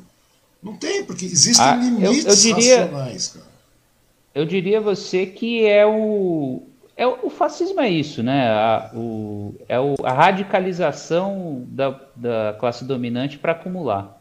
Pois então, é, mata, extermina, não tem problema. É, é um vale tudo, né? Porque pode, é um vale tudo. Os caras estão desmatando e o comandante do desmatamento é o ministro do Meio Ambiente. Pois é, cara. Pra você ver que coisa, né, cara? É, na, na vacina, no, na saúde, o comandante da, do genocídio é o ministro da saúde. E os caras estão metendo a mão no dinheiro da vacina. É um negócio assim, é escancarado. Absurda, velho, uma coisa terrível que a gente está vivenciando e a galera parece que não se dá conta, né? E assim vai deixando passar os escândalos, os problemas nacionais, se você for ver bem, claro, que são extremamente importantes, obviamente que são, mas ao mesmo tempo, cara, isso reflete de maneira direta, cara, nos municípios onde nós fazemos parte, né, cara? E porque o descaso continua acontecendo, de que você falou, como está acontecendo aí em Poá, como deve estar acontecendo em mais outros municípios aqui também, né, cara? Daí vem, a, vem aquela questão, cara. Eu fico vendo, o, o, e muito se fala hoje, cara, com relação. Primeiro, a estrela da vez é a pandemia, né, cara? Pandemia é a bola da vez, tá tudo bem. É um problema importantíssimo, realmente. A gente está com mais de 500 mil nego morto aí, para sub, subnotificado, é claro, né? Um número é, menor, a gente está vendo um número muito maior de óbitos aí. E mesmo assim a gente vê essa movimentação da galera, principalmente na parte que, que você atua, cara, com relação à questão da, da, da educação, cara. A gente vê hoje um empenho terrível do governo estaduais e muitos municipais aí querendo fazer com que a garotada volte para a escola de maneira de caráter de urgência, cara. Como se o professor fosse vagabundo. Já vi isso, cara. Gente chamando, é vai, vagabundo, professor é tudo vagabundo, é tudo comunista, é tudo não sei o que, é Paulo Freire pra cá, é não sei mais o que. É um monte de imbecilidade que eles vão colocando na, na pauta aí, cara forçando uma retomada, inclusive o empresariado, também o privado batendo em cima para retomada das, das, aulas presenciais de novo uhum. tal. E no caso de Poá em, em, em, particular, cara, como é que está sendo a questão da, da, volta às aulas aí, cara? Como é que está sendo essa pegada? Porque, meu, a gente hoje tem o quê? 15% da população, vamos pegar um número legal, 15% da população imunizada no Brasil inteiro? Né, de 12, duas doses. duas doses. 12 com duas doses. Estou né? sendo muito simpático, né, cara? Porque no Brasil, uhum. eu estava conversando ontem com, com o Flávio Silva, com outro camarada aqui, ontem não, anteontem. No Brasil é tudo super grande, né, cara? O Brasil é país é enorme, tem 215 milhões de gente aí, de pessoas, é muita coisa, cara. Tudo é que é superlativo, né? Tudo a gente joga pro superlativo, né? Tudo tem que ser super. Sim. E me conta uma coisa, cara, 15 milhões de pessoas, é, 15, é 12%, é muita gente, é, velho, mas não é nada comparado ao Brasil, cara. E daí a galera já tá nesse pique aí, da, da, da você já viu o, o, o, setor privado, a educação, batendo forte no governo do estado, não só, em, to, em todo o Brasil, uhum. né, cara, você vê a, tanto, tem, tanto que em cima, no próprio gabinete da, da gabinete paralelo, você vê que tem educadores né, lá dentro tra, trabalhando em cima disso, cara, também para que vamos embora, vamos abrir, vamos correr atrás. A gente vê que existe essa volta, cara. E, e pra, essa, essa torcida para que haja essa volta o quanto antes, né, o mais rápido possível, porque uhum. isso aí reflete em lucro para eles, né, cara? Voltamos à questão Sim. do lucro. E me conta uma coisa, cara. E como é que está sendo essa questão vista em Poá, cara? Tô falando não agora pelo, pelo porque o privado a gente sabe que a, a intenção é que a volta, se pudesse não ter parado, seria uma maravilha, tal, tudo mais. E como é que você está vendo a questão da, desse retorno essas aulas aí em Poá, cara? Porque é, o despre... porque a cidade literalmente está tá com vários problemas sérios aí, né, cara? Como é que a prefeitura está vendo a questão disso aí? Olha, tem sido muito similar ao que faz o governo do estado, né? Se preparou agora uma série de protocolos formais Mas... para tentar dar uma aparência de tranquilidade uhum. para as pessoas. E me conta, e nesse caso aí, opa, deu, deu um, entrou um áudio à parte. Tem um problema no áudio. Opa. Resolveu? Opa, aparentemente, vamos falando. Mas aparentemente sim, o barulho sumiu. Tá me ouvindo? Então, então. Então, não, só me conta uma coisa, cara, mas só uma pergunta: o município, as escolas do município estão adequadas para essa nova leva de protocolos aí, Edgar? Então, então. O áudio está retornando. Opa, dá um tempo para. Agora sim. Resolveu? Ah, então tá bom. Então me conta aí, cara. Tudo bem, criar uma linha de protocolos aí tudo mais para o retorno, para volta às aulas, porque, meu, o negócio não, é só, não são só os professores, né, cara, que tão, foram imunizados, ou estão sendo imunizados tudo mais. Mas tem, porra, tem uma porrada de gente, tem aluno pra cacete, tem familiares de alunos, tem colaborador demais em todas as escolas aí, mesmo que sucateados, ainda tem muita gente, cara, e cada vida conta, né? Cada vida é importante, cada vida conta. Me diz aí, cara. De criar uma leva de protocolos aí na questão de Poá. A gente vê que está acontecendo em vários municípios, mas vamos pegar Poá, que é um que está vivenciando e serve de exemplo para vários municípios aí, velho. As escolas municipais estão adequadas para esses novos protocolos, cara? Como é que estão as escolas? As escolas estão absolutamente abandonadas. Né? Você tem a ideia, a escola que eu trabalho durante esse período, ela teve todo o, o cabeamento de energia roubado, a escola está desmantelada. A prefeitura precisa fazer uma, uma grande reforma para a escola funcionar, voltar ao que era antes, entende? E durante esse período, o que os governos deviam estar tá fazendo é reestruturando as, as escolas para funcionarem com um mínimo de segurança no momento que todo mundo tivesse vacinado, porque a gente continua com o vírus circulando, né? Não está claro se as vacinas vão é, erradicar o vírus. Provavelmente a gente vai conviver com esse vírus por muito tempo. Sim. Então a gente tinha que estar tá pensando no seguinte, Wang. Escola não pode mais ter 30 alunos com professor num ambiente sem ventilação. As escolas tinham que estar tá sendo planejadas para ter turmas muito menores, 10 alunos, provavelmente. Então significaria triplicar ou quadriplicar a estrutura que tem hoje, né? E, e, assim, a gente fala desse jeito, parece muita coisa, mas se fosse uma política pública assumida desde o governo federal, era perfeitamente tranquilo fazer um negócio desse. O que o Brasil investe em educação, historicamente, é irrisório. Nunca chegou a investir 10% do PIB na educação, Verdade. e a gente reivindicava isso em, em, na década de 90. E nunca chegou. No melhor momento, chegou a investir 7% mas investir sete daquele jeito também. Muito dinheiro público para o setor privado, porque o ProUni, uhum. e olha que eu me formei pelo ProUni, mas o ProUni foi uma forma de manter as universidades privadas ganhando dinheiro, né? Sabe disso. É verdade, cara. É, é muito mais barato fazer educação pública direta. Mas, enfim, hoje o retrocesso é total e as escolas estão completamente desestruturadas. Então, o que, que o governo está fazendo, como você falou, o Dória, basicamente está fazendo é marketing, pressionando todo mundo para voltar. Em Poá, é, não há uma posição clara. A prefeitura sinaliza que vai ser em setembro. Ah. Sinaliza que vai ser em setembro. Mas não disse nada claramente. E mesmo em setembro, você vai ter um professor vacinado para 30 alunos não vacinados, certo? A grande, Como é que vai ser? É essa. A grande verdade é essa, né? E isso que eu estava discutindo hoje com, com um amigo aí com relação à questão da, da, da questão da imunização e tudo mais. Ele já tomou, vai tomar a segunda dose também, né?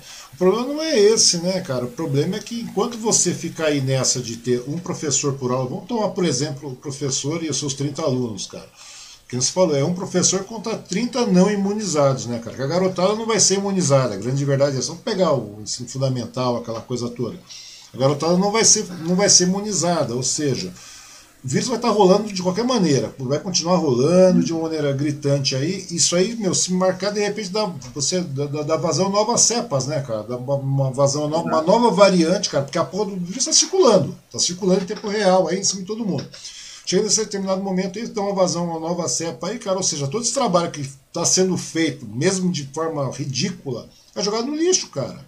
E muitas outras milhares de pessoas e centenas de milhares vão acabar morrendo, né, cara? E você vê. E não é só isso. Dá a impressão que não é só o fato de estar morrendo. É que economicamente continua esse mesmo alarde, cara. O terror continua imperando, né, cara? O terror continua imperando. Ou seja, a boiada continua passando, né, velho? E, e, e, tudo isso, esse massacre continua acontecendo, economicamente, tudo mais. Porque a gente não tem política nenhuma. E a partir do que você está tá vivendo nesse, nesse, nessa pandemia, de não só do vírus, cara, nessa pandemia geral de todos os aspectos aí, cara, o negócio a gente começa a escambar. Então, ou seja, é, hoje se você vê aí, eu fico vendo, porque eu vejo que deve ter muita escola aí que não está qualificada, no município que As escolas de, já são escolas depredadas, já são escolas que, devido a, uma, as más, a, a má administração, porque na realidade é essa, porque se uma, o município não está com as suas contas de maneira é, é, correta, se não são, estão adequados e tudo mais, obviamente todos os setores do município vão sofrer, né, cara? E, a escola, e as escolas também não são apenas prédios, né, cara? Demanda uma estrutura inteira, toda uma, uma questão de, de, de, de manutenção e tudo mais, e principalmente nesse momento de pandemia aí, cara, nós estamos em junho, julho, agosto, setembro. Você acha que vai ter? Não vai ter, cara. Como é que vai, vai ser essa situação? Né? Não vai e não vai ter o básico, viu, Ang? Por exemplo, máscaras é, PFF2, que são uhum. um padrão mínimo de, de segurança aí, né? Para você ter alguma. dizer que está fazendo algum protocolo efetivo, né?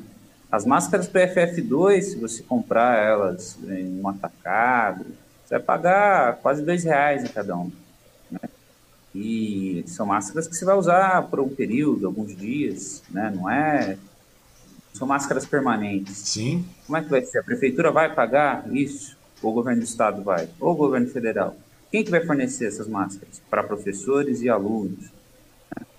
Além de toda a estrutura, mas vamos começar só com o problema da máscara. Uhum. É, porque... Já é um elemento que não está previsto. Eles vão, no máximo, entregar uma máscara de pano, que a gente tem visto por aí, e dizer, vai ser uma formalidade, né? A gente sabe que no momento do desespero a máscara de pano cumpriu algum papel, mas já tem um ano e meio. A gente está nessa pandemia há um ano e meio. Pois e nem é, máscara. Cara. Pois é, a gente está falando só de máscara, né, cara? Mas as escolas também demandam uma, uma reestruturação, né, cara? Física mesmo, né, velho? É uma coisa que precisa ser vista, Sim. cara. A sanitização, a, a, a sanitização da escola, tem, né, tem cara? funcionário de, de limpeza, mano. eles mandaram embora, terceirizados. Então, não tem, não tem gente para fornecer a merenda. Eles mandaram embora as merendeiras no ano passado, ainda o, o, o Jean. Então, não tem. O negócio realmente está assim, às traças, abandonado abandono total. Então, é um anúncio, sim, que a gente não sabe nem prever efetivamente como isso vai ser. O que eu digo aos meus alunos, e falei isso para eles, a gente fez uma última aula agora, uhum. online, antes das férias, eu disse a eles, falei, gente, eu sei que vocês estão ansiosos para voltar para a escola. Todo mundo estava ansioso para voltar, está ansioso para voltar a uma vida relativamente normal. Mas o fato é que não tem nada normal, tem mais de duas mil pessoas morrendo por dia. E juntar, se na hora que vocês todos forem para a escola, significa que vocês todos vão estar tá se pois expondo é, a cara. Hoje, é, é, isso que a galera parece que não tem consciência, velho. A gente está falando isso, estão morrendo duas mil pessoas por dia, cara. Entendeu? Qual o número de alunos que tem por aí, cara? É, total no, dá 16 mil. 16 mil alunos, beleza, vamos pegar 16 mil alunos aqui, pega mais 100 mil aqui, pega mais não sei quantos mil ali. Velho, deixa essa garotada voltar para a sala de aula, velho. Circular essa bagaça de maneira. A gente está falando da, da, falar só dos alunos, cara, da garotada aí e tal, pessoal que está. Uhum. Cara, vai ser, uma, vai ser uma desgraceira total de novo, cara. Estamos com 2 mil pessoas. Nós temos 2 mil pessoas entrando em óbito por dia, praticamente, velho. 1.900. Você pega, quando você vê, ah, morreu 900. Pô, a gente fala, pô, a gente fica até tranquilo. Só, foram só 900. Velho, é gente pra cacete. Você pega num sábado, é, domingo. De... É muita gente, velho. Nunca, né? antes, Lang, quando que a gente via aconteceu algo assim antes? Não existia. Não existia. Caiu um velho. avião, morrer 200 pessoas, era um choque. Era uma comoção, é, cara. É, era uma comoção tal e tudo mais. Hoje não, cara. Hoje tá morrendo três aviões por dia, quatro aviões por dia, cinco aviões por dia. A galera tá ah, tá normal, são mais 2.500, 2.400, a gente bate 500 mil, já vamos bater 600 mil, e se esse, esse feliz, esse chorume permanecer no governo, cara, eles vão bater um milhão de, de óbitos até lá, cara. A grande verdade. E num país literalmente destroçado, cara. Aquilo que eu tava conversando com Exatamente. o pessoal. Meu, se esse cara ganha uma nova campanha, cara, uma nova, uma, uma nova eleição, cara, aqui é aquilo que o pessoal estava falando, cara, isso aqui vai virar uma, literalmente uma terra arrasada, como eu estava conversando com, com, com, o Luciano, com o Castilho, que você também conhece, com, com todo mundo, velho. Com é uma unanimidade. Eu só não consigo entender como é que, que a galera consegue deixar esse negócio acontecer, cara. E, e, e assim. 4% ainda apoia, né? É. Na última pesquisa. É, cara, você vendo tem 20, 24, 25, 24, 23% que apoia o cara, tal, não sei o que. Esse governo é ótimo, excelente. Excelente aonde, velho? O governo tá levando todo mundo pro saco. E o pior que isso aí é que eu te falei, cara. Vai refletir de, to, de, toda, de toda forma, né, cara? No governo do Estado, que o governo do Estado também passa batido, no município, que você está vivenciando isso aí, né, cara? A grande verdade é essa. Uhum. Ah, temos aula remota, tem, meu, a grande verdade, a gente sabe que a sociedade. Não tem como, cara. Nada vai suprir a aula presencial. Não tem nada, por onde. Não tem por onde. Nada, nada, nada supre a aula presencial. Me diz uma. Não existe, cara. E você que já está aí, você está querendo ou não, você já está 10 anos aí na, na né, na, na, como, como professor tudo mais, né? Foi em dois, 2014. Começou, não, não foi? 2011. 2011, 2011 então você já comecei a dar aula. Então você começou a dar aula. 10 anos. 10 anos você está aí. Você está uma década aí dando aula, cara. Nesses 10 anos, cara, como é que você vê a questão do governo, velho? O governo do Estado com relação. O que, que você viu decaindo no, no governo do Estado? Eu estou perguntando isso porque depois a gente vai chegar numa outra questão, né, cara? Como é que você está vendo a questão da, da, educação pelo governo do Estado, pelo governo do PSDB, cara, que já está aí fazendo uma dinastia, né, cara? Todo mundo aí. Sim. Os caras fizeram uso campeão do governo do Estado. Como é que você, o que, que você está vendo? É, a grande verdade é essa, cara. Entendeu? Os caras fizeram uso campeão no governo. Eu acho o seguinte, o, a educação pública estadual, o, ela vive um processo de desmonte e privatização, né? É, como que o governo, na verdade, está estabelecendo essa privatização, agora mesmo na pandemia, né? Estabeleceu vários contratos com gigantes da tecnologia, né? Google, Microsoft, e, e eles já têm um discurso agora de que o ensino agora vai ser híbrido, ou seja, eles querem incorporar essas tecnologias, mas não no sentido de vamos proporcionar à comunidade escolar ter acesso à tecnologia, não é isso. São tecnologias de controle, por um lado, do trabalho, e de precarização do trabalho docente, porque os professores se convertem em preenchedores de planilhas. E o conteúdo em si é um conteúdo centralizado e, e simplesmente desconectado da realidade. Não é aquela educação para transformar, não é educação para entender o mundo e mudar a realidade, não é educação para se submeter. É educação para você ser mais uma, um, disposto a apertar o parafuso. Só que agora tem um outro problema, né? Que não tem emprego. Então, o, essa ideia do empreendedorismo, o governo Dória, por exemplo, eles, eles colocaram na grade escolar um negócio que eles querem fazer parecer bacana, que são as eletivas, disciplinas eletivas, e elas vêm carregadas de uma ideologia de empreendedorismo. Por quê? Não tem emprego, então os alunos eles vão ser empresários de si mesmos. É, tá, a gente vê muito cara carregando Uber para baixo. Pra, Uber não, é, é, é iFood. A gente está vendo muito disso aí, cara. Já, a gente está vendo uma leva desses novos empreendedores, né, cara? Exato. E aí a lógica é a seguinte, né? Se você não vencer, é, se você não vencer, se você não for um grande empreendedor, se você não tiver uma grande ideia, que nem o Mark Zuckerberg, é incompetência é sua, porque você é incompetente, é, é meritocracia, Exato. entendeu? É questão de mérito. Vamos, vamos para essa história. Ou seja, está mudando essa ideologia, essa a, a, linha de raciocínio, cara. A educação hoje é uma. Você, é, você vê, cara, estão começando a jogar tudo nas costas da meritocracia, né, cara? Ah, você não conseguiu porque você é incompetente, ô Edgar. Você não conseguiu, Ang, porque você é incompetente, velho. Se você é, é, sabe aquela pessoa. Meu, infelizmente é, a grande verdade é essa. Todo mundo, é, todo mundo tem um filho, quem tem filho, cara, o cara não cria, o cara não tem um filho pensando que o cara vai ser um cobrador de ônibus, né, cara? Ou lixeiro cobrador de ônibus. Mas na verdade, é, mas é verdade, cara. Você pensa, você quer tal, investe, você vai dar uma educação, você vai não sei o quê. Você quer que seu filho tenha uma vida mais digna, mais confortável. Digo, não estou falando que não ser lixeiro ou ser cobrador de ônibus não seja uma profissão digna. Você está me entendendo eu quero dizer? Mas claro. os caras querem nivelar, os caras querem nivelar a população, cara, nisso aí. A grande verdade é essa, cara. E tá passando batido e a galera não tá vendo. Né? A galera não tá dando. Hoje em dia quer dizer, meu, cara, ah, comecei devagar vendendo, trabalhando como entregador. Meu, eu, eu dia tava vendo, cara, de verdade. Eu vi um garoto, meu, moleque, moleque, moleque, tendo que entregar comida. Eu vi um senhor, velho, que mal conseguia andar entregando comida, cara. Eu fiquei pensando, falei, rapaz, olha para nós estamos indo, velho, de verdade. Eu vi um caso de uma, uma... uma conhecida que estava contando que tinha um cadeirante, velho, entregando comida. É isso. Tô falando, que daí ela, ela recebia comida no andar, tal, da casa dela lá, do apartamento dela, que o cara ia, entregava não sei o quê. Em determinado momento o cara pediu para ela descer, cara, porque não podia subir. O cara não podia subir porque o cara estava de cadeira de rodas entregando comida, velho. Isso é o tipo de empreendedorismo que, que o brasileiro merece.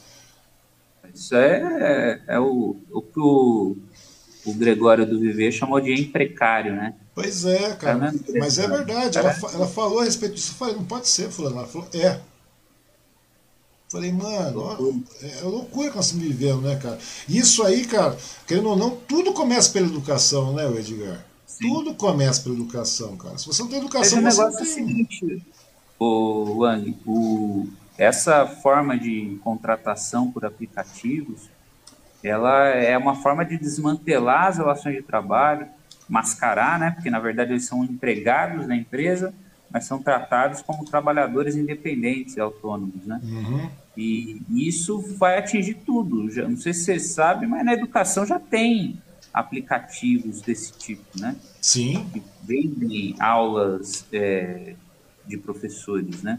E, inclusive, teve uma cidade no interior paulista, não sei se foi Ribeirão Preto se foi Rio Preto, que chegou a, a apresentar um projeto de lei para contratar professores por, por aplicativo. Então, é, não é uma coisa assim longe do horizonte. Eu falo para os professores, ó, oh, gente, se a gente deixar passar, por exemplo, uma reforma administrativa, se a gente deixar esse desmonte prevalecer, a gente vai virar Uber da educação. Pois é, tá, cara. É, é verdade, tá é verdade. Eu até tá falei, é verdade, isso que eu ia comentar com você, cara, porque eu vejo.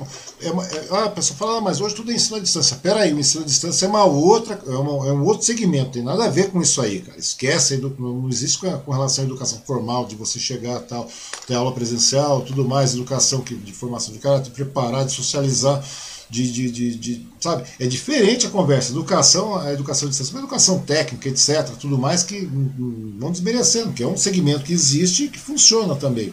Mas é para uma determinada classe de pessoas, cara. Você concorda comigo?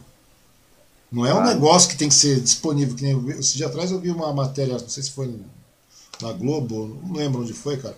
O moleque, ah, educação de distância. O moleque tem que subir numa puta de uma árvore lá, não sei aonde, botou uma, um banquinho lá, amarrou um banco na árvore para poder acessar o celular. Você chegou a ver essa bagaça?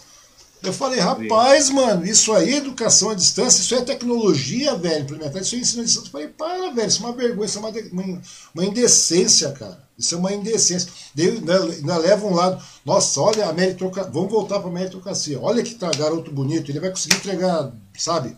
Ao invés de ele entregar o Uber dele de bike, ele vai entregar de moto, de uma CGzinha. Dá a impressão que é isso, cara. Olha o volume, olha o empenho do garoto para ele poder entregar. Não dá, mano. Sabe, não, não, não existe glamour nisso. Nenhum. Nenhum. Até hoje, nisso, durante a pandemia, eu não sei se você viu, eles só foram aprovar um programa nacional que fornecesse tablet e internet para os alunos agora. Pois é, agora. É, pois Não, cara, o que me deixa mais injuriado, cara, tudo bem, é um momento pontual, é um momento de educação à distância, porque educação é, é, é porque o prejuízo é muito grande, cara. Eu fico falando, eu conversei com várias pessoas aí, cara com relação a vários secretários de educação e tudo mais, e professores e pessoas do meio, porque o prejuízo é muito grande para o aluno. A grande verdade é essa, é um prejuízo.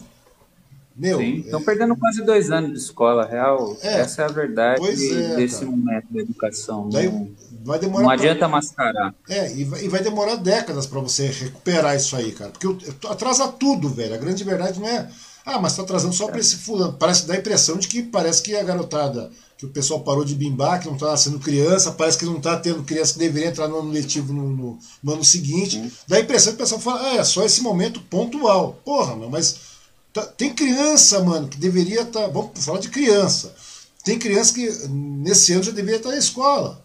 Entendeu? E tem crianças, cara, que. Ou seja, o retrocesso é muito grande, cara. A escala é muito maior, as pessoas não conseguem analisar isso, né, cara? E fico vendo. Sim, uma parte, pega as crianças de idade de alfabetização, elas já entrariam na escola, já sairiam alfabetizadas no, no final do ano, e isso não ocorreu.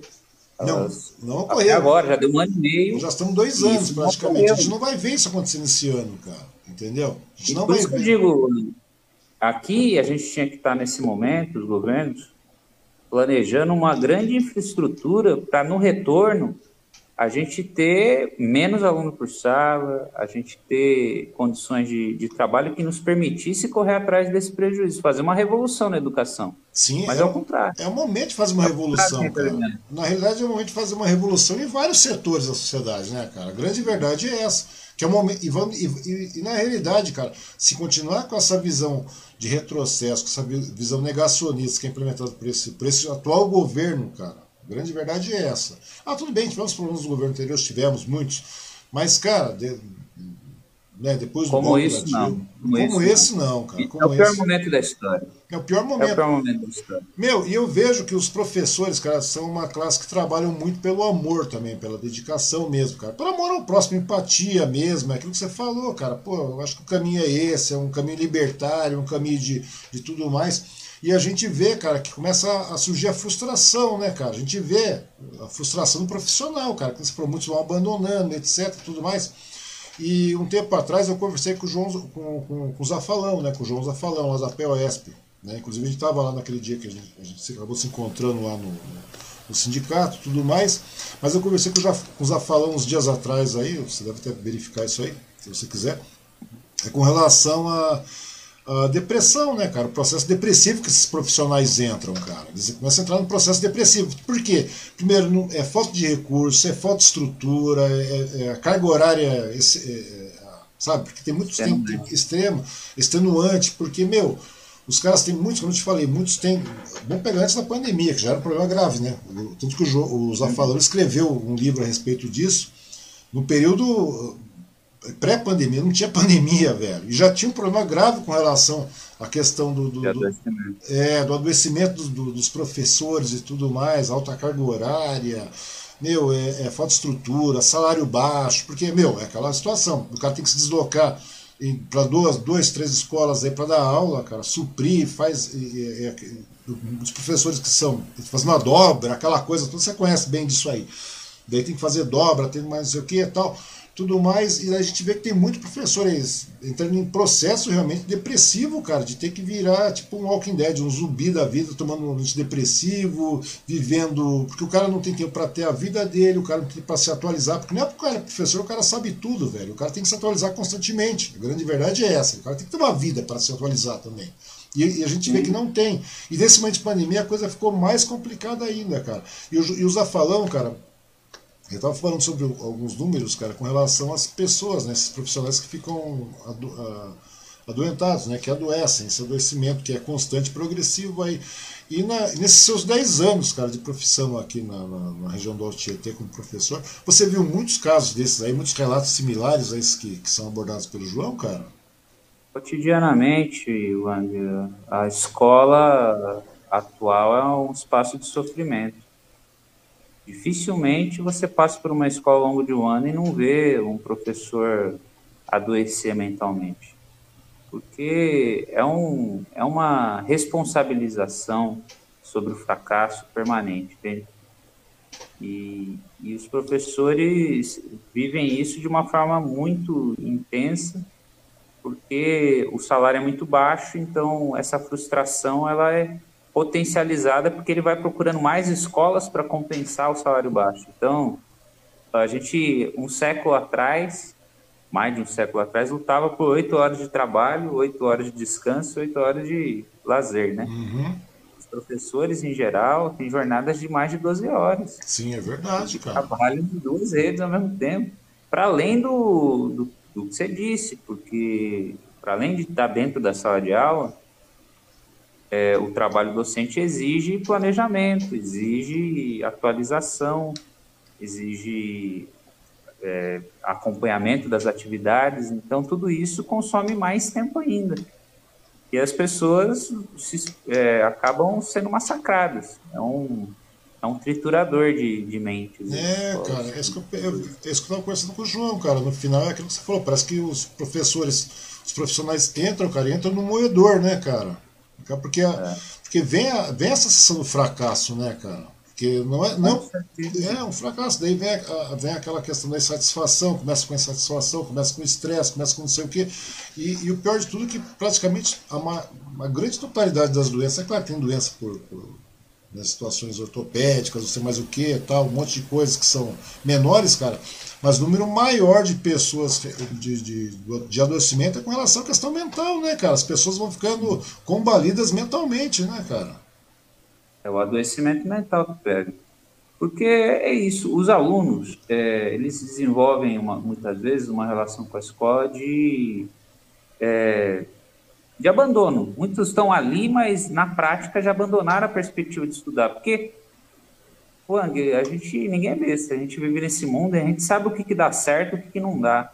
Os alunos olham para nós, enquanto categoria profissional, e não veem aquilo como uma perspectiva de vida. Você chega numa escola pública e pergunta, quantos aqui querem ser professores? A maioria da sala não levanta um a mão, dizendo que quer ser. Por quê? É uma profissão mal paga, desvalorizada moralmente, socialmente. Então, eles não veem aquilo como uma perspectiva. Então, se a maior referência de estudo para ele, que somos nós em geral, não se deu bem na vida, por que, que ele vai fazer como nós? Entende? Não tem uma perspectiva. Então, é uma desmoralização permanente. E isso gera uma, uma né, frustração, gera adoecimento. A, a síndrome de Burnout tem é, acometido os professores de uma forma avassaladora e principalmente a lógica da gestão. Porque aí a gestão imposta no, no, em São Paulo, que é a mesma que foi imposta lá nos Estados Unidos, uh, tem uma... A, a, mentora desse projeto, a uhum. Diane Rabbit, ela fez um livro que depois de implantar isso nos Estados Unidos, ela concluiu que não dá certo. Por quê? São as escolas que avaliam e responsabilizam os professores. E aí por que, que não dá certo, ela diz? Porque a avaliação é fraudada. Essas provas, SARESP, SAEB, essas provas uhum. em larga escala, Sim. elas geralmente é, produzem uma fraude, porque as escolas, para atingirem índices e ganhar bônus, elas falsificam os resultados. Como? Ah, aluno eu, vi, eu já vi isso acontecendo, já vi isso acontecendo com Saresp, essas coisas todas. Eles vão lá e dão um jeito na lista dos alunos que deram abandono, eles vão lá e dão um jeito de dar uma força para o aluno acertar, enfim. E isso tudo torna o processo de edu educacional uma coisa vazia. Tem nada a ver com teste de educação. Educação tem a ver com construir uma nova geração capaz de fazer o mundo melhor do que a gente fez então, eles precisam aprender conhecimentos científicos, conhecimentos técnicos, mas também conhecimentos humanos, conhecimentos que é, sensibilizam né? a arte, a cultura, a literatura, uma formação completa. Né? E a escola que a gente tem hoje é uma escola não burocrática. Não favorece mas... em nada isso, né, cara? Muito pelo contrário, né, cara? Se torna um, um problema, né, cara, pra, com relação à questão do. E agora, do... ainda na pandemia, é, um, é uma planilhada, você fecha mil planilhas e os alunos estão à distância. Eu costumo dizer aqui para o pessoal, gente, eu, eu tento dar aula para todos eles, via WhatsApp, via Google Meet. Agora, essa burocracia aqui, que a, o governo pede, isso aqui é inútil, isso aqui só consome o, o nosso tempo. O tempo, é verdade. Você tem que estar clicando em quadradinho lá, sistematicamente, todo dia, toda hora, isso aí não. É, é pra ficar louco, né? né, cara? É lógico. E, e, o, e, o triste é você ver, né, cara, uma classe que realmente trabalha por. por porque não tem outra palavra, cara, dedicação. Dedicação desse nessa atual situação que o professor vive, cara, é questão de amor mesmo, né, velho? E a gente vê aí, daí, aí que bate a frustração, né, cara? Quando você tem um sonho, né, e a gente vê que é um sonho de, de coletividade, acaba sendo destroçado, né, cara? Nesse moedor que o Zafalão tava citando, né, cara? Daí, e, e, aí a pessoa acaba entrando realmente para esse adoecimento, que é uma coisa bastante complicada, né, cara? A gente chega a penalizar com isso aí, né? Um abraço para Agda Varles, que está conosco também aqui, dando boa noite para a gente. E tem um detalhe agora, cara, que querendo ou não, a gente tem que citar também, até porque seu tempo, daqui a pouco você. Tá, parece que a gente conversou um tempinho, já tem uma hora e tanto conversando, cara. E agradeço seu tempo, agradeço todo mundo aí. Mas a grande verdade é que você também é uma das grandes lideranças do PSOL em Poá. A grande verdade é essa. Tinha conversado com, com, com o Torres aqui, o Torres havia falado isso aí. É, e agora eu queria perguntar para ti, cara, como é que você vê toda essa mobilização que está sendo feita aí de maneira regional também, estadual, em todo o Brasil, né? É, contra esse, o atual chorume que está na presidência lá, né? Porque agora, dia 3 de julho, a gente vai ter, a gente vai estar à frente de mais uma manifestação, né? É, o que você acha, você acha que essa, esses movimentos de manifestação contra esse chorume que está na presidência da República, cara, excrementíssimo, né, como a gente costuma falar, tende a crescer agora com uma, uma, uma, nova parte da população sendo, sendo imunizada aí? Você acha que isso aí, é, junto com essas ações da CPI, né, que está as ações de CPI, que agora com esses rolos, essas, essas, esses escândalos da Covaxin também, fora os demais escândalos, fora esse número crescente de óbitos todo dia, 2 mil óbitos por dia tal e a, a inércia, a gente está vivendo uma inércia descarada com, com, com, relação à questão econômica aí. Você acha realmente que existe a possibilidade, cara, de ter um impedimento desse, desse imbecil aí? Olha, eu acho, antes da sexta-feira, eu acho que a perspectiva era de uma mobilização que fosse crescendo ou se mantendo durante esse período até que a imunização permitisse uma explosão. Uhum. Agora, com a denúncia de sexta-feira, Wang, eu acho que a luta pelo impeachment entrou na ordem do dia. Ou seja, dia 3 é um dia de fazer as manifestações que eram de centenas de milhares transformarem-se em manifestações de milhões.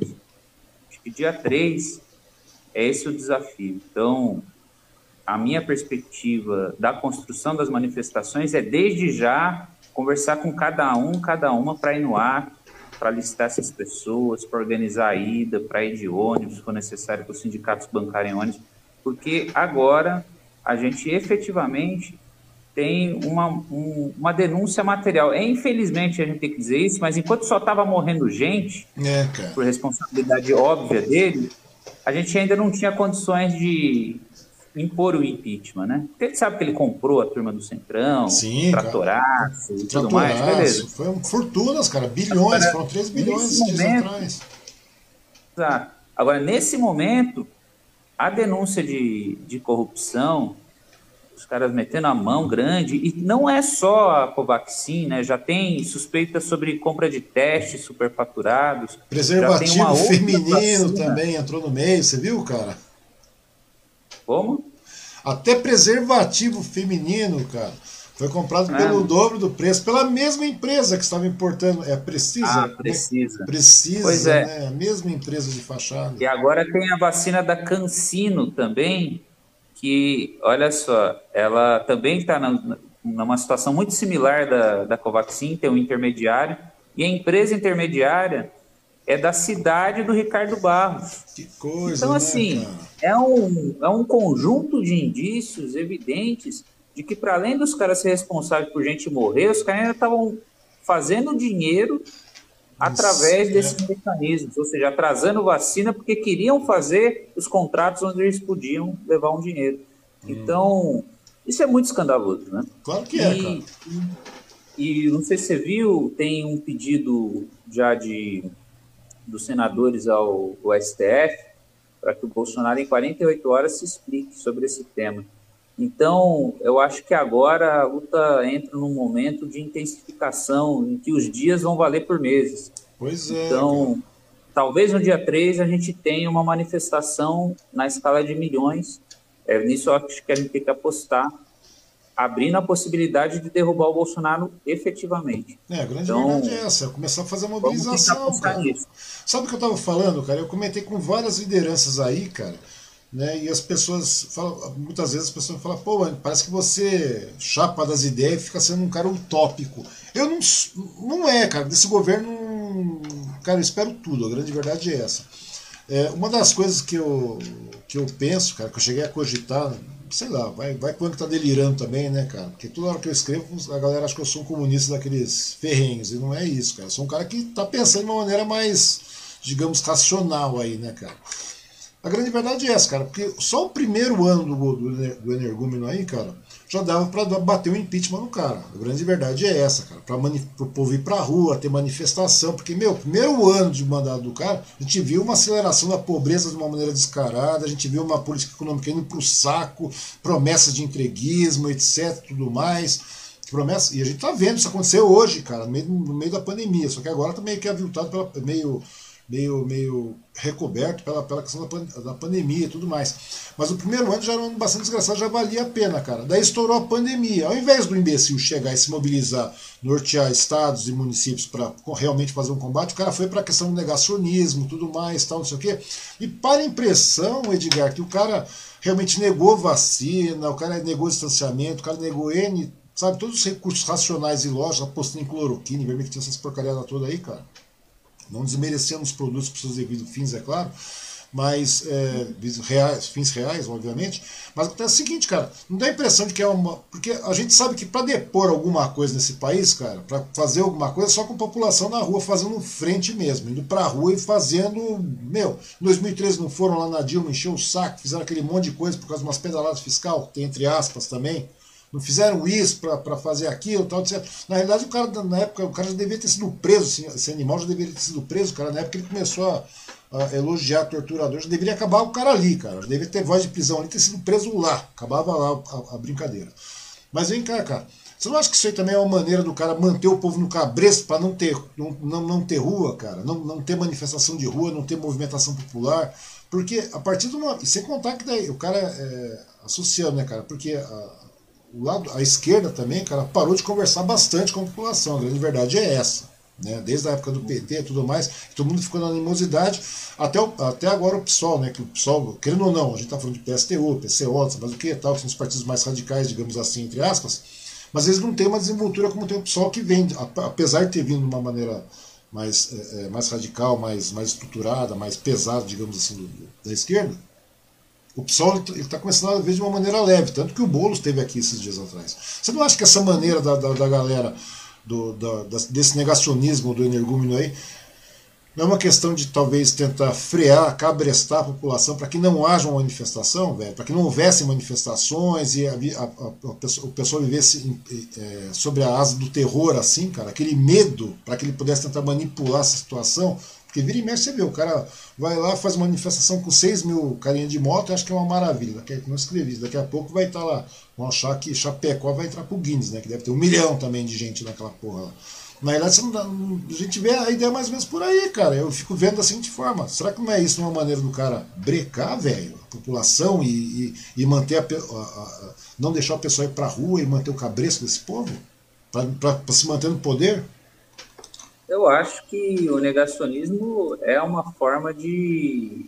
Foi uma forma que eles adotaram para praticar o genocídio, né? Porque ela é uma aposta na tese de que deixa o vírus circular, que as pessoas vão desenvolver imunidade através da contaminação. Mas, e quem tiver que morrer, que morra. Será que esse genocídio, será que esse genocídio também, esse genocídio que acabou virando genocídio, cara, não foi em decorrência desse desse, dessa tentativa de cabrestar a população, cara, porque não tem como se controlar isso. A partir do momento que você começa a, a, a, a ser negado, porque é muita burrice, velho. É muita burrice. É muita ignorância numa. Por um né? lado, sim, mas pensa no seguinte, Wang: esse é o país que conviveu 400 anos com a escravidão. Então, para eles morrer alguns milhões não, não é um problema. Né? Uh, a classe dominante brasileira sempre fez isso, na realidade. E quem morre mais são os pobres, são os negros, são as mulheres, é o povo que é oprimido. Então, assim, eu vejo dessa forma. Eu acho que o negacionismo foi uma tese de, ó, eu não vou gastar com vacina, deixa contaminar. É. Agora, evidentemente, isso cumpre um papel, né? Porque os setores com, têm consciência, a gente demorou para chamar manifestações de rua, né?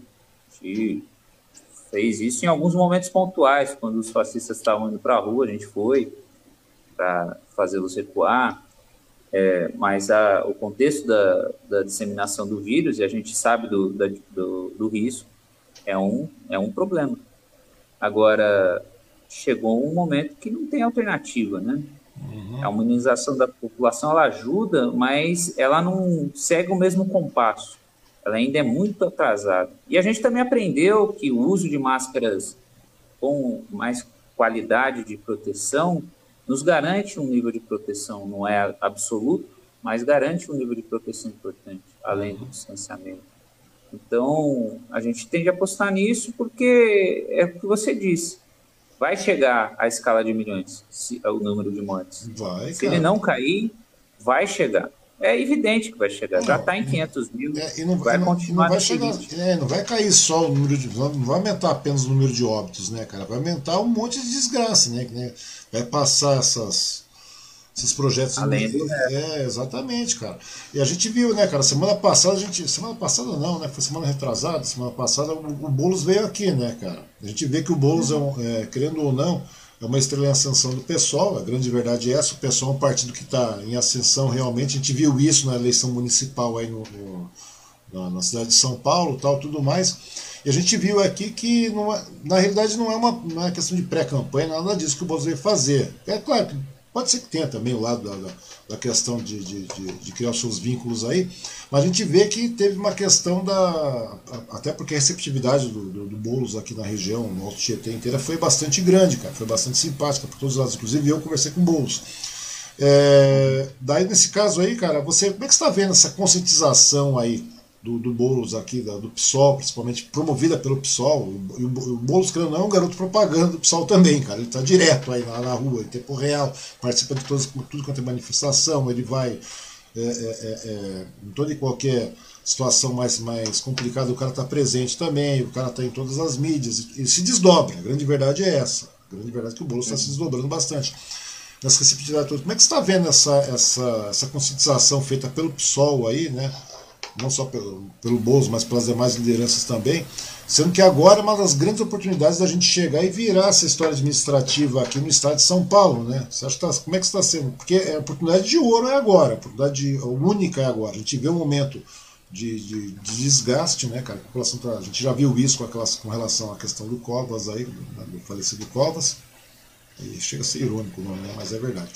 Daí que acontece? Como é que você está vendo essa, essa possibilidade de realmente ter uma mudança real no estado de São Paulo? Aí a gente tem um representante progressista lá dentro da, na, no governo do estado.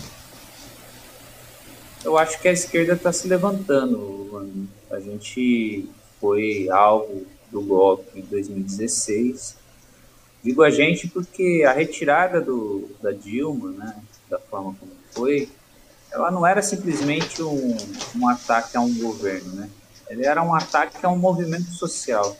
Que o PT chegou ao poder porque organizou os trabalhadores na escala dos milhões, né? uhum. as greves, nas ocupações de terra, nas ocupações também de moradia, enfim, na garantia de direitos fundamentais, né? O PT foi fundado ainda em meio à ditadura, foi um elemento fundamental na garantia da Constituição de 88 e o golpe sobre o PT foi exatamente para rasgar essa Constituição como eles estão rasgando. Né? E, e nesse momento, a realidade a gente pode até negar por um tempo, mas não para sempre. Então as coisas começam a, a, a se revelar. Eu acho que esse desgaste do governo Bolsonaro e esse fortalecimento do, do pessoal são expressão disso. E o pessoal é o partido que se coloca como uma alternativa que não quer fazer, cometer os erros que o PT cometeu. E, o, infelizmente, o PT aposta em buscar unidade com aqueles que não estão do mesmo lado que a gente. E aí, quando duas forças opostas se juntam, elas se anulam, elas não se somam. Então, a gente não pode mais ir atrás do MDB, do, do PP, do PR, da turma da direita tradicional do país, uhum. para tentar fazer unidade com eles. Porque não tem centro, né? Vamos falar a verdade, os caras não são de centro. Esses caras são os coronel de sempre, da direita aqui. Esses caras são herdeiros do senhor de engenho.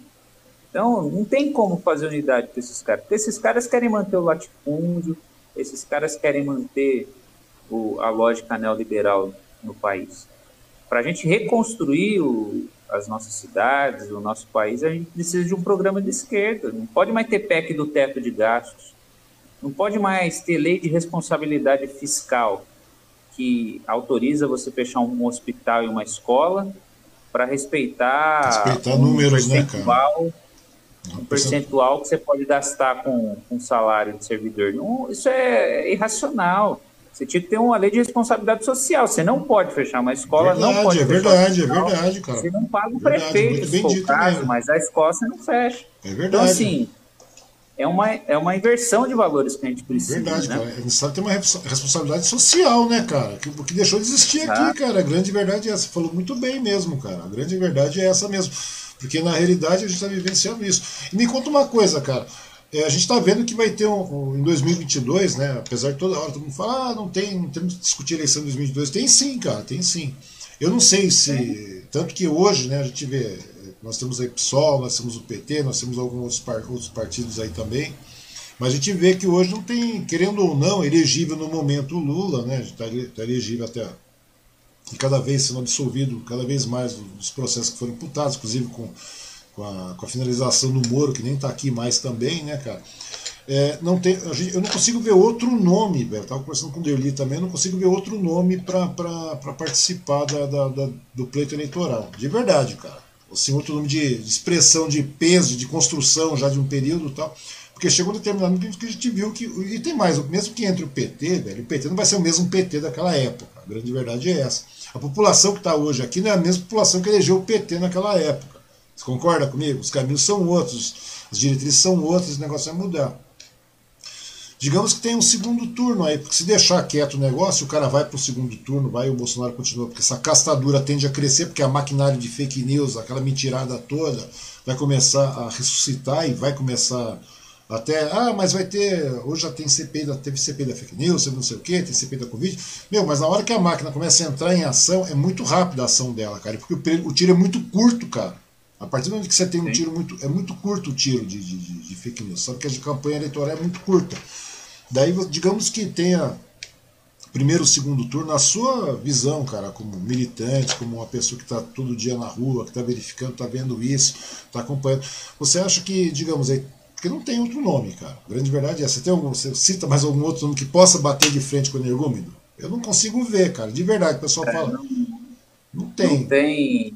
Não é que você não vê ou não vejo. A pesquisa, você viu o resultado da pesquisa? Eu vi, cara, 49% no 49%. primeiro turno. Não, e tem mais. Daí eu estava conversando com algumas outras A pessoas. população não vê, né? Então, a A população não população. vê a alternativa. Não, é que eu tô falando, eu não vejo dessa maneira, você entendeu? Porque não tem tempo de você disseminar um outro nome, velho. A grande verdade é essa. Não tem tempo. É a mesma coisa. É uma coisa. Eu acho- Aham. Fala aí. Não, não. É a mesma coisa que acontece no governo do Estado, cara. O pessoal fala, apesar do pessoal falar, não, que não sei o que tal. Aquela história do PT chegar, do pessoal do PT chegar, não, Bolo, não precisa sair, não, deixa o pessoal de lado, não se lança como governador, não, lança como não sei o que, ou não se lança, faz não sei o que, depois a gente te apoia. Velho, eu também não boto fé nisso, entendeu? Se eu sou o Boulos, eu saio mesmo, converso com a liderança e vamos pra cima, vamos com a, com, com- com a diretoria, com o pessoal do PSOL mesmo, com a, com a base, e vão pra cima, porque o momento é agora. Não adianta você chegar, cara, e tentar. Estava conversando ontem, cara, com, anteontem, sei lá, com, com, o André, com relação à questão de você tentar. Porque o PT tem aquela mania de, ah, por ser um partido de história, tradição, vai meter candidato nunca até canto, cara. Então, quer dizer, se o Boulos, né, se o pessoal cair numa conversa dessa aí, certamente não vai ter apoio, velho, para uma, uma candidatura, seja municipal, seja o que for. Vai dividir e vai começar a rachar. E não é um momento de rachação, velho. A grande verdade é essa, não é um momento de rachação. Quem está melhor avaliado? É o PSOL? Vai o PSOL. Quem está melhor avaliado para presidente da República. É o Lula, é o Lula, velho. Não tem jeito. O que você tem que quebrar é essa hegemonia, cara. Você não pode deixar. Você tem que quebrar a hegemonia do PSDB lá, que está acontecendo no, no governo do Estado, e você tem que tirar esse fascista do poder. A grande verdade é essa. E a única maneira, se não vai por impedimento, cara, se desgastar, desgastar, desgastar, o negócio não vai, cara. Tem que tirar o cara na urna, que tire lá. Que seja com alguém, porque se, se gente ficar nessa de arranjar, vamos arranjar uma terceira via. O que, que é terceira via? Eu não consigo ver terceira via. E tem mais, Não, digamos- não tem terceira via. E terceira via, na verdade, é um, é um discurso da, da direita para tentar Exa- abandonar o é, bolsonarismo exatamente, e é. assumir um, um candidato mais com aparência civilizada. Né? É, mas não tem esse Mas- negócio. É, não existe isso, cara. Agora me diz uma É coisa. o seguinte, mano, a luta contra o Bolsonaro ela é uma luta que exige a unidade total da nossa Pois classe. é, no, no seguinte sentido. É, ela é uma luta que começa agora e pode ser que termine só na eleição. Pois Ou é. seja, se a gente não consegue terminar, derrubar o Bolsonaro pela mobilização mais imediatamente, que agora eu acho que abriu condições para uma luta pela derrubada, mas caso não caia, Significa que a gente vai ter de sustentar um embate com o Bolsonaro até as eleições. E não é um embate comum, porque as pessoas às vezes falam da eleição como se fosse a eleição de sempre. A gente vai lá, vota, deu o resultado, quem ganhou leva. Não vai uhum. ser. Não, não eu, vai eu ser e ele eu diz. Acho, eu acho que o embate vai ser após eleições ainda, cara. Nós vamos viver a mesma Também. pegada. Ele diz. Vai, vai ser a mesma ele não vai ceder. Ele não vai entregar o poder, ele já não disse vai, velho, claramente. Vai. Vai, ele, vai, então, ele vai usar a mesma linguagem do Trump, velho. Sabe? Daqui a pouco vai ter é, querendo invadir Congresso, vai ter confronto. Eu tô vendo, cara. Ai. Eu tô, eu tô imaginando. Então, assim, não temos força hoje. Nem ter. Enfim, não existe como ter força com um setor desse, o cara que reúne militar, polícia, milícia. Não tem como se enfrentar um, um, um, povo desse aí, não tem como enfrentar o fascismo. Quando a gente fala que ele é fascista, a gente tem que ser consequente. Se Bolsonaro efetivamente é um líder fascista, de uma corrente fascista que é o bolsonarismo, que reúne esse tipo de gente, para enfrentá-los, a gente não pode dividir. É o elementar, você não vai para uma guerra dividida. Então a gente precisa se unir. Isso eu não tenho dúvida. Agora, se unir, a gente precisa fazer exigências ao Lula. Não come, vamos cometer os erros do passado. Sim, vamos claro. nos unir aqueles que a gente sabe que vão seguir para o mesmo lado. E, por fim, no Estado.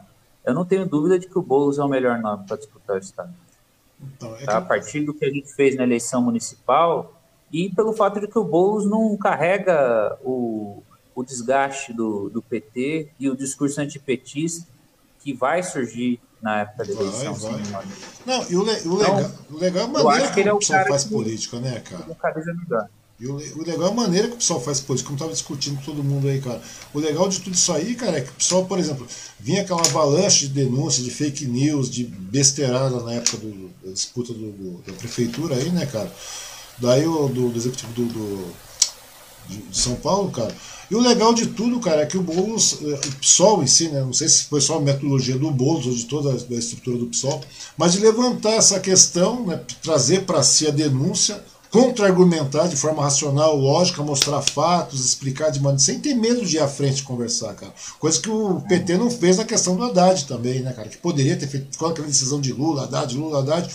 E quando chegou na, na época do, do, Haddad, do Haddad, né, que o Lula estava realmente impossibilitado, e o PT absorveu tudo e ficou quieto, cara. E o PSOL não deixa isso acontecer, cara. A grande verdade é essa, né? Tem uma maneira diferenciada de fazer política. Sem contar que o PSOL também se conecta bastante com os jovens, né, cara? Eu tô vendo que é uma, população mais antenada. O discurso do PSOL é diferenciado. É estranho isso, né, cara? Vendo que o pessoal de uma casta mais radical da esquerda, no final nós temos um partido mais ameno, digamos assim, mais.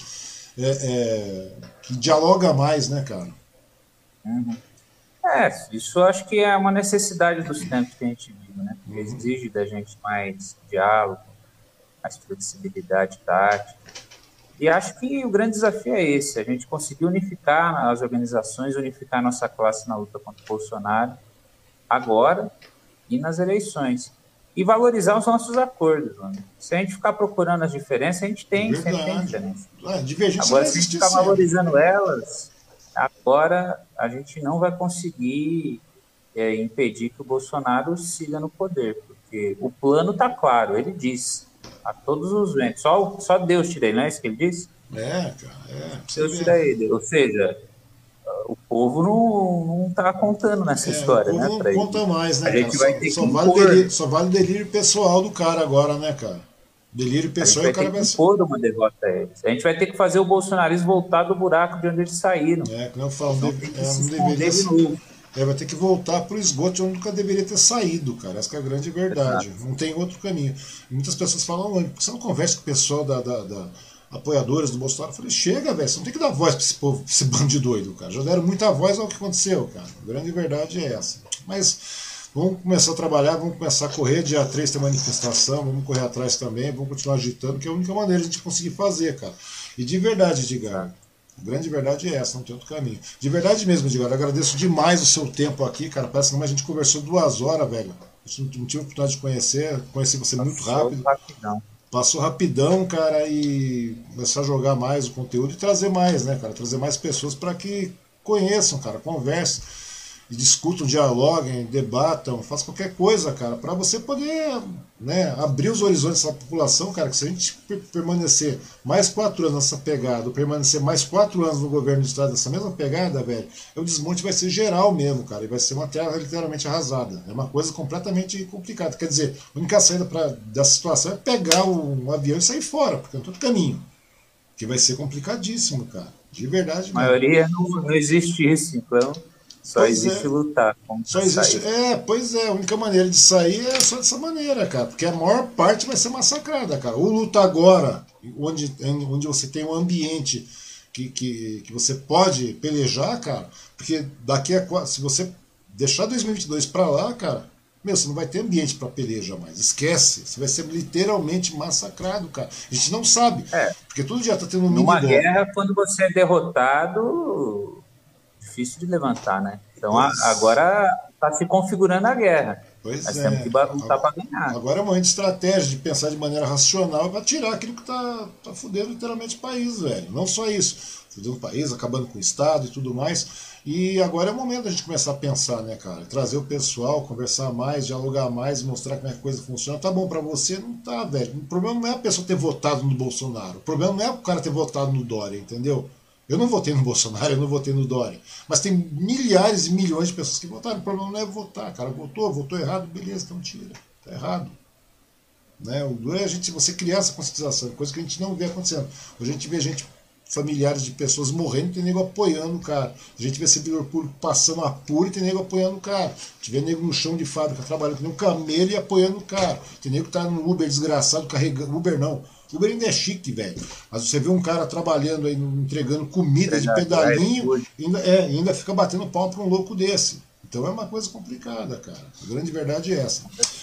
Bom, Edgar, de verdade mesmo, cara, conversamos duas horas aí, foi um grande prazer conversar com você, de verdade, cara. Desejo muito trabalho para ti aí, muita sorte, muito empenho também aí na, na questão da associação em Poá aí, velho, de verdade. Agradeço por demais a sua, sua disponibilidade, seu tempo. Deixar suas considerações finais aí pra galera que assistiu, a galera que vai assistir. E depois ainda tem questão de posicionamento, né, cara? E pedir pra, pra galera toda come, é, começar a se inscrever no canal, compartilhar o vídeo e ir pra cima aí. Com certeza. Wang, eu agradeço o convite. É, é uma oportunidade muito importante a gente poder debater os temas que mais afetam a nossa classe hoje, os trabalhadores as trabalhadoras, tanto os servidores de Poá quanto o povo em geral, né? Porque a gente vive o pior momento da nossa história, não tenho dúvida disso, e é só com muita unidade nossa, a gente é a maioria, se a gente decidir ir à rua para derrubar esse governo, a gente tem capacidade de fazer isso. É isso que a gente tem que fazer agora no dia 3 de julho, e seguir fazendo isso até que esse pesadelo acabe. E para acabar é com luta, não tem outro jeito. E existe hoje uma chance real de derrubar o governo. Às vezes as pessoas têm dúvida, mas será mesmo? Existe hoje uma chance real. O escândalo é absoluto, tá? foi desvendado agora. E as mobilizações é o que a gente precisa para a turma comprada do Congresso virar a chave e perceber que vai afundar junto se não botar o genocida para fora. Então, acho que essa é a aposta desse momento. E, no mais, a gente tem que seguir organizando, porque depois de derrubar o Bolsonaro, a gente tem que reconstruir o país. E aí, para isso, a gente tem de juntar o nosso time, a classe trabalhadora, as nossas organizações, para pensar o futuro. Porque não pode ser que o futuro é, seja esse que a gente tem visto. Porque lá no Congresso, a gente vê mesmo Dória, que briga aí com o Bolsonaro, e outros votando a favor de reforma da Previdência, privatização da Eletrobras, enfim. E o caminho é esse: o caminho é garantir direito para todo mundo, trabalho, renda, comida no prato, vacina no braço, moradia. E é isso que a gente quer batalhar para construir no país. E valeu, Wang, e a galera que nos acompanha aí, vai compartilhar o vídeo, vai acompanhar vamos seguir nessa batalha vamos seguir conversando. Acho que foi muito bacana a gente ter essa oportunidade aqui. Foi quando preciso, quando você quiser convidar, estou de volta. Opa, a grande pegada é essa mesmo, cara. Porque a intenção não é só derrubar, a intenção é derrubar e começar a reconstruir, né, cara? Porque o trabalho vai ser bastante complicado, cara. A gente vai estar. Tá, já, já, vai, já são décadas de retrocesso, cara. Pra você ver, dois anos aí a gente vai ficar por décadas reconstruindo isso aí, cara. E a grande verdade é essa. De verdade mesmo, Edgar, meu, muito obrigado pelo seu tempo, pela sua participação. Estamos aí, entendeu? Qualquer coisa, se a gente puder colaborar, estamos colaborando também. Agradecer todo mundo aí.